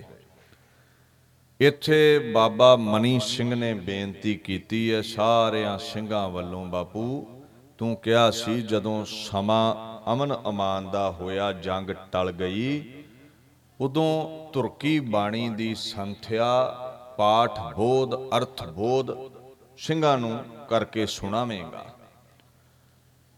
ਧਿਆਨ ਦਿਓ। ਅਰਬੀ, ਫਾਰਸੀ ਬੜੀਆਂ ਬੜੀਆਂ ਲੈਂਗੁਏਜਸ ਦੇ ਗਿਆਨੀ ਨੇ ਭਾਈ ਮਨੀ ਸਿੰਘ ਤੇ ਬਾਬਾ ਦੀਪ ਸਿੰਘ। ਪਰ ਬਾਣੀ ਦੇ ਅਰਥ ਫਿਰ ਕਹਿ ਰਹੇ ਨੇ ਗੁਰੂ ਕਰਕੇ ਸੁਣਾਵੇਂ। ਤੇ ਆ ਮਾੜੀ ਮੋੜ ਜੀ ਪੜ੍ਹਾਈ ਕਰਕੇ ਕਈ ਐਵੇਂ ਨਾ ਅੱਗੇ ਲਾ ਕੇ ਪ੍ਰੋਫੈਸਰ ਆ ਜਿਹੜੇ ਅਰਥ ਮੈਂ ਕੀਤੇ, ਇਹਦੇ ਨਾਲ ਦੇ ਤੇ ਕਿਸੇ ਨੂੰ ਆਉਂਦੇ ਹੀ ਨਹੀਂ ਅੱਗੇ। ਐਵੇਂ ਹੰਕਾਰ ਚੱਕੀ ਫਿਰਨਗੇ। ਉਹ ਭਰਾਵਾ, ਤੇਰੀ ਦੁਨਿਆਵੀ ਗ੍ਰਾਮਰ ਤੇਰੀ ਵਿਆਕਰਣ ਇਸ ਬਾਣੀ ਤੇ ਨਹੀਂ ਟੁਕਣੀ, ਇਹ ਦੇਵ ਬਾਣੀ ਹੈ। ਇਹ ਖੁਦਾ ਦੇ ਬੋਲ ਨੇ ਅਕਾਲ ਪੁਰਖ ਦੇ ਵਿਆਕਰਣ ਤੇਰੀ ਪੈਦਾ ਕੀਤੀ ਹੈ। ਸੋ ਦੁਨੀਆ ਦੇ ਹਰ ਧਾਰਮਿਕ ਗ੍ਰੰਥ ਤੇ ਪਿੰਗਲ ਗ੍ਰਾਮਰ ਵਿਆਕਰਣ ਟੁਕ ਸਕਦੀ ਹੈ, ਪਰ ਅਕਾਲ ਪੁਰਖ ਦੇ ਬੋਲਾਂ ਤੇ ਨਹੀਂ ਟੁਕਦੀ। ਅਸੀਂ ਜਦੋਂ ਇਹਨੂੰ ਵਿਆਕਰਣ ਤੇ ਆਧਾਰਿਤ ਅਰਥ ਬੋਧ ਕਰਨ ਲੱਗ ਪੈਨੇ ਆ, ਉਦੋਂ ਅਰਥ ਦਾ ਅਨਰਥ ਹੋ ਜਾਂਦਾ ਹੈ। ਇਹ ਉਹ ਸਾਗਰ ਹੈ ਜਿਤਨੀ ਡੂੰਗੀ ਚੁੱਭੀ ਲਾਓਗੇ, ਉਤਨੀ ਅਰਥ ਕੱਢ ਲਓਗੇ। ਬੜੇ ਬੜੇ ਇੰਗਲਿਸ਼ ਦੇ ਪ੍ਰੋਫੈਸਰਾਂ ਕੋ ਇੱਕ ਇੱਕ ਅਰਥ ਹੋਇਆ ਹੈ। ਪਰ ਸਿੱਖੀ ਵਿੱਚ ਐਸੇ ਗੁਰਮੁਖ ਪਿਆਰੇ ਸੰਤ ਗੁਰਬਚਨ ਸਿੰਘ ਭਿੰਡਰਾਂ ਵਾਲਿਆਂ ਵਰਗੇ ਨੇ, ਜਿਨ੍ਹਾਂ 30 30 35 35 ਅਰਥ ਇੱਕ ਪੰਕਤੀ ਦੇ ਕੀਤੇ ਹੋਏ ਨੇ। ਉਥੇ ਕੋਈ ਦੁਨਿਆਵੀ ਪੜ੍ਹਾਈ ਨਹੀਂ ਹੈ। ਦੁਨਿਆਵੀ ਪੜ੍ਹਾਈ ਦਾ ਦਾਵਾ ਗੁਰੂ ਗ੍ਰੰਥ ਸਾਹਿਬ ਤੇ ਨਹੀਂ ਚੱਲਦਾ। ਕਿਉਂਕਿ ਇਹਦੇ ਚ ਬਾਣੀ ਅਨਪੜਾਂ ਦੀ ਹੈ। ਦੁਨਿਆਵੀ ਵਿਦਿਆ ਤੋਂ ਅਨਪੜ੍ਹ ਹੈ ਭਗਤ ਕਬੀਰ। ਭਗਤ ਰਵਿਦਾਸ। ਨਾਮਦੇਵ ਜੀ ਸਾਰੇ ਅਨਪੜ੍ਹ ਨੇ, ਔਰ ਮੈਂ ਵੀ ਦੱਸ ਦਵਾਂ ਅਨਪੜ੍ਹ ਕਿਉਂ ਨੇ। ਸਾਰੇ ਸ਼ੂਦਰ ਸ਼੍ਰੇਣੀ ਵਿੱਚ ਆਉਂਦੇ ਨੇ ਬ੍ਰਾਹਮਣਾਂ ਅਨੁਸਾਰ ਨੀਵੀਂ ਜਾਤ ਹੈ ਜੀ, ਕਹਿੰਦੇ ਇਹਨਾਂ ਦੀ। ਹੁਣ ਪੜ੍ਹਾਈ ਉਦੋਂ ਹੁੰਦੀ ਸੀ, ਵਿਦਿਆਲੇ ਦੇ ਵਿੱਚ ਤੇ ਵਿਦਿਆਲਾ ਮੰਦਰ ਚ ਹੁੰਦਾ ਸੀ। ਤੇ ਮੰਦਰ ਵਿੱਚ ਬ੍ਰਾਹਮਣ ਹੀ ਬ੍ਰਾਹਮਣ ਨੂੰ ਪੜਾਉਂਦੇ ਸਨ, ਦੂਜੀ ਜਾਤ ਨੂੰ ਪੜਾਇਆ ਨਹੀਂ ਸੀ ਜਾਂਦਾ। ਤੁਸੀਂ ਰੋਜ਼ ਤੇ ਆ ਬਾਣੀ ਚ ਪੜ੍ਹਦੇ ਹੋ, ਜਿਉਂ-ਜਿਉਂ ਨਾਮਾ ਹਰ ਗੁਣ ਉਚਰੈ, ਭਗਤ ਜਨਾ ਕੋ ਦੇਹੁਰਾ ਫਿਰੈ। ਭਗਤ ਨਾਮਦੇਵ ਗਿਆ ਸੀ ਮੂਰਤੀ ਦੀ ਪੂਜਾ ਕਰਨ। ਜਦੋਂ ਮੂਰਤੀ ਤੋਂ ਚੱਲਿਆ ਸੀ ਉਹ, ਬਾਅਦ ਚ ਨਿਰਗੁਣ ਤਾਈਂ ਪਹੁੰਚਿਆ, ਪਹਿਲਾਂ ਮੂਰਤੀ ਪੂਜਕ ਹੀ ਆਇਆ ਉਹ। ਜੇ ਨਹੀਂ ਸੀ ਤੇ ਮੰਦਰ ਕੀ ਲੈਣ ਗਿਆ ਉਹ? ਧੱਕੇ ਮਾਰ ਕੇ ਪੰਡਤਾਂ ਨੇ ਬਾਹਰ ਕੱਢ ਦਿੱਤਾ। ਰੋਂਦੇ ਨੇ ਨਾ ਨਾਮਦੇਵ ਜੀ, ਬਾਣੀ 'ਚ ਸਾਰਾ ਕੁਝ ਆਉਂਦਾ ਸ਼ੀਪੇ ਕੈ ਜਨਮ ਕਾਹੇ ਕੋ ਆਇਆ। ਕਿਉਂ ਮੈਨੂੰ ਸ਼ੀਂਬਾ ਬਣਾਇਆ? ਯਾਰ ਧੱਕੇ ਪਏ ਨੇ ਮੈਨੂੰ। ਮੈਂ ਤੇਰਾ ਨਾਮ ਹੀ ਨਹੀਂ ਜਪ ਸਕਦਾ। ਕਾਰਨ ਇਹੀ ਸੀ ਭਾਈ, ਤੇਰੀ ਜਾਤ ਨੀਵੀਂ ਹੈ ਨਾ ਤੈਨੂੰ ਵਿਦਿਆ ਹੀ ਪੜਾਉਣੀ ਹੈ ਨਾ ਤੇਥੋਂ ਪੂਜਾ ਹੀ ਕਰਾਉਣੀ ਹੈ ਤੇ ਉਹ ਪੜੇ ਕਿੱਥੇ ਫਿਰ? ਕਿਤੇ ਵੀ ਨਹੀਂ। ਪਰ ਬਾਣੀ ਜਦੋਂ ਉਹਨਾਂ ਦੀ ਪੜ੍ਹਦੇ ਸੁਣਦੇ ਹੋ ਬਾ ਕਮਾਲ, ਫਾਰਸੀ ਦੇ ਲਫ਼ਜ਼ ਭਗਤ ਕਬੀਰ ਨੇ ਵਰਤੇ ਨੇ। ਮਹਾਨ ਸੰਸਕ੍ਰਿਤ ਦੇ ਅਲਫਾਜ਼ ਨਾਮਦੇਵ ਹੋਣਾ ਵਰਤੇ ਨੇ। ਇਹਦਾ ਮਤਲਬ ਇਹਨਾਂ ਨੂੰ ਦੁਨਿਆਵੀ ਵਿੱਦਿਆ ਪੜਨ ਤੋਂ ਬਿਨਾਂ ਹੀ ਬ੍ਰਹਮ ਦਾ ਗਿਆਨ ਹੋਇਆ, ਜਿਹਦੇ ਚੋਂ ਸਾਰੀਆਂ ਵਿੱਦਿਆ ਦਾ ਝਰਨਾ ਆਪੇ ਫੁੱਟ ਪਿਆ। ਸੋ ਯਾਦ ਰੱਖਿਓ, ਤੁਹਾਡੀ ਪੜ੍ਹਾਈ ਇਹ ਤੇ ਨਹੀਂ ਟੁਕਦੀ। ਇਹਦੀ ਲਹਿਦਾ ਸੰਥਿਆ ਕਰਨੀ ਪੈਂਦੀ ਹੈ ਇਹ ਅਕਾਲ ਦੇ ਬੋਲ ਨੇ, ਖੁਦਾ ਦੇ ਬੋਲ ਨੇ, ਅਕਾਲ ਪੁਰਖ ਦੇ ਬੋਲ ਨੇ, ਗੁਰੂਆਂ ਭਗਤਾਂ ਰਾਹੀਂ ਦੁਨੀਆ ਤੇ ਪ੍ਰਗਟ ਹੋਇਆ ਹੈ। ਗੁਰੂ ਗੋਬਿੰਦ ਸਿੰਘ ਤੁਰਕੀ ਬਾਣੀ ਹੈ, ਤੁਸੀਂ ਧੁਰੋਂ ਅਕਾਲ ਪੁਰਖ ਦਾ ਸਰੂਪ ਆਏ ਹੋ, ਤੁਸੀਂ ਅਰਥ ਕਰਕੇ ਦੱਸੋ ਵੀ ਇਹਨੂੰ ਪ੍ਰੋਨਾਂਸ ਕਿਵੇਂ ਕਰਨਾ ਹੈ? ਸਿਹਾਰੀ ਬਿਹਾਰੀ ਕਿਵੇਂ ਬੋਲਣੀ ਹੈ? ਔਂਕੜ ਕਿਵੇਂ ਬੋਲਣਾ ਹੈ? ਔਰ ਮਹਾਰਾਜ ਤੁਸੀਂ ਹੀ ਅਰਥ ਕਰਕੇ ਸੁਣਾਓ ਸਾਨੂੰ ਇੰਨੀ ਸਮਝ ਨਹੀਂ ਹੈ। ਗੁਰੂ ਗੋਬਿੰਦ ਸਿੰਘ ਪਾਤਸ਼ਾਹ ਕਹਿੰਦੇ ਜਾਓ ਧੀਰ ਮੱਲੀਆਂ ਕੋਲ। ਸ਼੍ਰੀ ਆਦ ਗ੍ਰੰਥ ਸਾਹਿਬ ਦੀ ਬੀੜ ਪਈ ਹੈ ਕਰਤਾਰਪੁਰ। ਇਹ ਉਹੀ ਬੀੜ ਹੈ ਜਿਹੜੀ 1660 ਬਿਕਰਮੀ ਸੰਮਤ ਵਿੱਚ ਰਾਮਸਰ ਦੇ ਕੰਢੇ ਅੰਮ੍ਰਿਤਸਰ ਗੁਰੂ ਅਰਜਨ ਸਾਹਿਬ ਨੇ ਭਾਈ ਗੁਰਦਾਸ ਕੋਲੋਂ ਲਿਖਾਉਣੀ ਸ਼ੁਰੂ ਕੀਤੀ। 1661 ਬਿਕਰਮੀ ਸੰਮਤ ਵਿੱਚ ਸੰਪੂਰਨ ਹੋਈ। ਇਹ ਗਏ ਨੇ। ਸਿੰਘ ਧੀਰ ਮੱਲੀਆਂ ਨੂੰ ਕਹਿੰਦੇ ਜੀ ਬੀੜ ਦੇ ਦਿਓ। ਉਹਨਾਂ ਅੱਗੋਂ ਤਰਕ ਮਾਰੀ ਹੈ ਕਹਿੰਦੇ ਗੁਰੂ ਨਾਨਕ ਸੀ ਅਕਾਲ ਪੁਰਖ ਦਾ ਸਰੂਪ। ਉਹ ਧੁਰੋਂ ਬਾਣੀ ਲੈ ਕੇ ਆਏ। ਜੈਸੀ ਮੈਂ ਆਵੇ, ਖਸਮ ਕੀ ਬਾਣੀ ਤੈਸੜਾ ਕਰੀ, ਗਿਆਨ ਮੇ ਲਾ ਲੋ। ਜੇ ਤੁਹਾਡਾ ਗੁਰੂ ਗੋਬਿੰਦ ਸਿੰਘ ਗੁਰੂ ਨਾਨਕ ਦਾ ਹੀ ਰੂਪ ਹੈ, ਤੁਹਾਡੇ ਕਹਿਣ ਅਨੁਸਾਰ, ਤੁਸੀਂ ਰੋਜ਼ ਕਹਿੰਦੇ ਹੋ, ਜੋਤ 오ਹਾ ਜੁਗਤ ਸਾਈ ਸਹਿ ਕਾਇਆ ਫੇਰ ਪਲਟੀ ਹੈ। ਵੀ ਸਰੀਰ ਬਦਲੇ ਨੇ, ਜਾਮੇ ਬਦਲੇ ਨੇ, ਜੋਤ ਇੱਕ ਹੀ ਅਕਾਲ ਪੁਰਖ ਦੀ ਦਸਾਂ ਸ਼ਰੀਰਾਂ ਵਿੱਚ ਰਹੀ ਹੈ। ਤੇ ਫਿਰ ਜਾ ਕੇ ਗੁਰੂ ਗੋਬਿੰਦ ਸਿੰਘ ਨੂੰ ਕਹਿ ਦਿਓ, ਗ੍ਰੰਥ ਕਿਉਂ ਮੰਗਦਾ ਫਿਰਦਾ ਹੈ? ਲਿਖਤੀ ਸਰੂਪ ਕਿਉਂ ਲੱਭਦਾ ਫਿਰਦਾ ਹੈ? ਜਿਵੇਂ ਗੁਰੂ ਨਾਨਕ ਧੁਰੋਂ ਬਾਣੀ ਲਿਆਇਆ ਹੈ ਇਹ ਵੀ ਫਿਰ ਵੱਡਿਆਂ ਗੁਰਾਂ ਦੀ ਏਕ ਓੰਕਾਰ ਤੋਂ ਲੈ ਕੇ ਡਾਰਾਂ ਦਸ ਬਾਣੀ ਅੰਦਰੋਂ ਪ੍ਰਗਟ ਕਰੇ, ਧੁਰੋਂ ਪ੍ਰਗਟ ਕਰੇ। ਜਵਾਬ ਦੇ ਦਿੱਤਾ। ਉਹਨਾਂ ਜਾ ਕੇ ਗੁਰੂ ਗੋਬਿੰਦ ਸਿੰਘ ਮਹਾਰਾਜ ਨੂੰ ਦੱਸਿਆ, ਹੁਣ ਪਾਤਸ਼ਾਹ ਜੇ ਚਾਹੁੰਦੇ ਤੇ ਸਰੂਪ ਹੋਰ ਵੀ ਸਨ। ਇਸ ਕਰਤਾਰਪੁਰ ਵਾਲੀ ਬੀੜ ਤੋਂ ਲਹਿਦਾ ਉਹ ਪਤਾ ਕਿਹੜੇ ਨੇ? ਇੱਕ ਡਰੌਲੀ ਵਿਖੇ ਬੀੜ ਮੌਜੂਦ ਸੀ, ਜੋ ਨੰਦ ਚੰਦ ਨੇ ਪੌਂਟਾ ਸਾਹਿਬ ਸਾਧੂਆਂ ਕੋਲੋਂ ਲਿਖਵਾਈ ਸੀ। ਦੂਸਰੀ ਭਾਈ ਸੱਲੋ ਵਾਲੀ, ਭਾਈ ਬੰਨੋ ਵਾਲੀ ਬੀੜ ਵੀ ਮੌਜੂਦ ਸੀ। ਉਹ ਮਹਾਰਾਜ ਨੇ ਅੰਗ ਦੇ ਦਿੱਤੇ, ਭਾਈ ਬੰਨੋ ਨੂੰ ਵੀ ਜਾਓ, ਜਿਲਦ ਬਣਾ ਲਿਆਓ ਲਾਹੌਰ ਤੋਂ। ਤੇ ਉਹਨੇ ਉਹ ਲੱਥਾ ਕਰ ਲਿਆ ਬੀੜ ਦਾ, ਉਹਨੇ ਹੋਰ ਲਿਖ ਲਈ।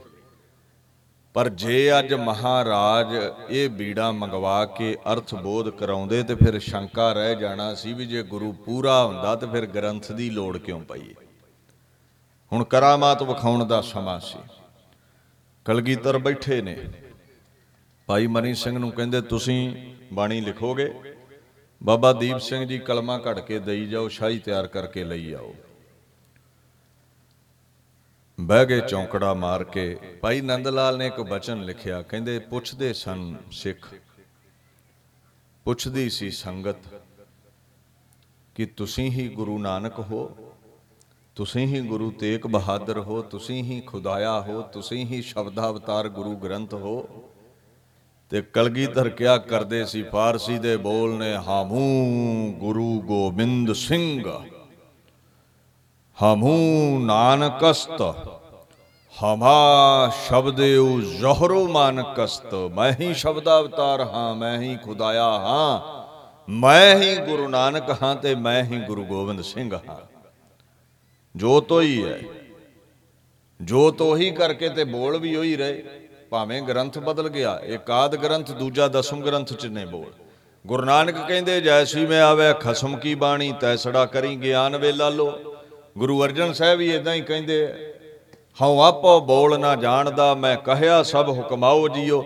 ਕਲਗੀਧਰ ਦਸਮ ਗ੍ਰੰਥ ਵਿੱਚ ਲਿਖਦੇ ਨੇ, ਜੋ ਨਿਜ ਪ੍ਰਭ ਮੋਹ ਸੋ ਕਹਾ, ਸੋ ਕਹੇ ਹੋ ਜਗ ਮਾਹੇ। ਅਕਾਲ ਪੁਰਖ ਦੇ ਬੋਲ ਹੀ ਅਸੀਂ ਦੁਨੀਆ ਤੇ ਲੈ ਕੇ ਆਏ ਹਾਂ। 9 ਮਹੀਨੇ 9 ਦਿਨ ਲੱਗੇ। ਇੱਕ ਓੰਕਾਰ ਤੋਂ ਲੈ ਕੇ 18 ਦਸ ਬਾਣੀ ਗਲੂਏ ਚੋਂ ਗੁਰੂ ਗੋਬਿੰਦ ਸਿੰਘ ਪ੍ਰਗਟ ਕਰਦੇ ਨੇ, ਝਰਨੇ ਵਾਂਗੂ ਬਾਣੀ ਪ੍ਰਗਟ ਹੋਈ ਗਈ। ਬਾਣੀ ਪ੍ਰਨਾਉਂਸ ਕਿਵੇਂ ਕਰਨੀ ਹੈ? ਅਰਥ ਬੋਧ, ਸਭ ਕੁਝ ਸਿਖਾਇਆ 48 ਸਿੰਘਾਂ ਅਰਥ ਸੁਣੇ।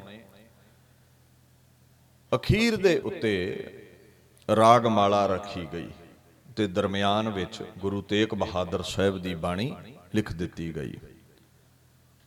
ਪਰ ਵੇਖੋ, ਜਪਜੀ ਸਾਹਿਬ ਗੁਰੂ ਨਾਨਕ ਦੀ ਬਾਣੀ ਹੈ, ਉੱਤੇ ਮਹੱਲਾ ਨਹੀਂ ਲਿਖਿਆ। ਇਦਾਂ ਹੀ ਪਿੱਛੇ ਰਾਗਮਾਲਾ ਰੱਖੀ ਹੈ ਗੁਰੂ ਅਰਜਨ ਦੀ ਬਾਣੀ ਹੈ, ਉੱਤੇ ਮਹੱਲਾ ਨਹੀਂ ਪਾਇਆ। ਇੱਕ ਜੈਸਾ ਮਹਾਰਾਜ ਨੇ ਆਦੰਤ ਰੱਖਿਆ ਹੈ। ਇੱਕ ਹੋਰ ਗੱਲ ਹੈ, ਸਮ। ਜਪਜੀ ਸਾਹਿਬ ਕਿਸੇ ਰਾਗ ਵਿੱਚ ਨਹੀਂ ਹੈ ਤੇ ਰਾਗਮਾਲਾ ਵੀ ਕਿਸੇ ਰਾਗ ਵਿੱਚ ਨਹੀਂ ਹੈ। ਬਾਕੀ ਸਾਰੀ ਬਾਣੀ ਦਰਮਿਆਨ ਰਾਗ ਵਿੱਚ ਹੈ। ਫਿਰ ਵੀ ਕਈ ਰਾਗਮਾਲਾ ਤੇ ਵੀਰ ਸ਼ੰਕਾ ਕਰ ਲੈਂਦੇ ਨੇ।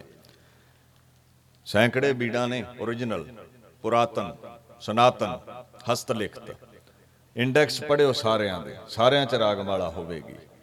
ਸਾਰਿਆਂ ਗ੍ਰੰਥਾਂ 'ਚ ਨਹੀਂ ਮਿਲਾਵਟ ਹੋ ਸਕਦੀ ਹੁੰਦੀ। ਸ਼ਾਹੀ ਨਹੀਂ ਉਹ ਤਿਆਰ ਹੋ ਸਕਦੀ ਜਿਹੜੀ ਸੈਂਕੜੇ ਬੜੇ ਪਹਿਲਾਂ ਸੀ। ਬੜੀਆਂ ਬੜੀਆਂ ਲੈਬਸ ਬਣ ਗਈਆਂ ਨੇ। ਝਟ ਪਤਾ ਲੱਗ ਜਾਂਦਾ ਸ਼ਾਹੀ ਨਵੀਂ ਹੈ ਕਿ ਪੁਰਾਣੀ ਹੈ। ਸੋ ਇਹ ਆਪਣੇ ਹੀ ਵਲਵਲੇ ਨੇ ਆਪਾਂ ਕਈ ਵਾਰ ਸ਼ੰਕੇ ਕ੍ਰੀਏਟ ਕਰ ਲੈਨੇ ਆ ਖੈਰ, ਮਹਿਮਾ ਕਹੀ ਨਾ ਜਾਏ ਗੁਰ ਸਮਰੱਥ ਦੇਵ।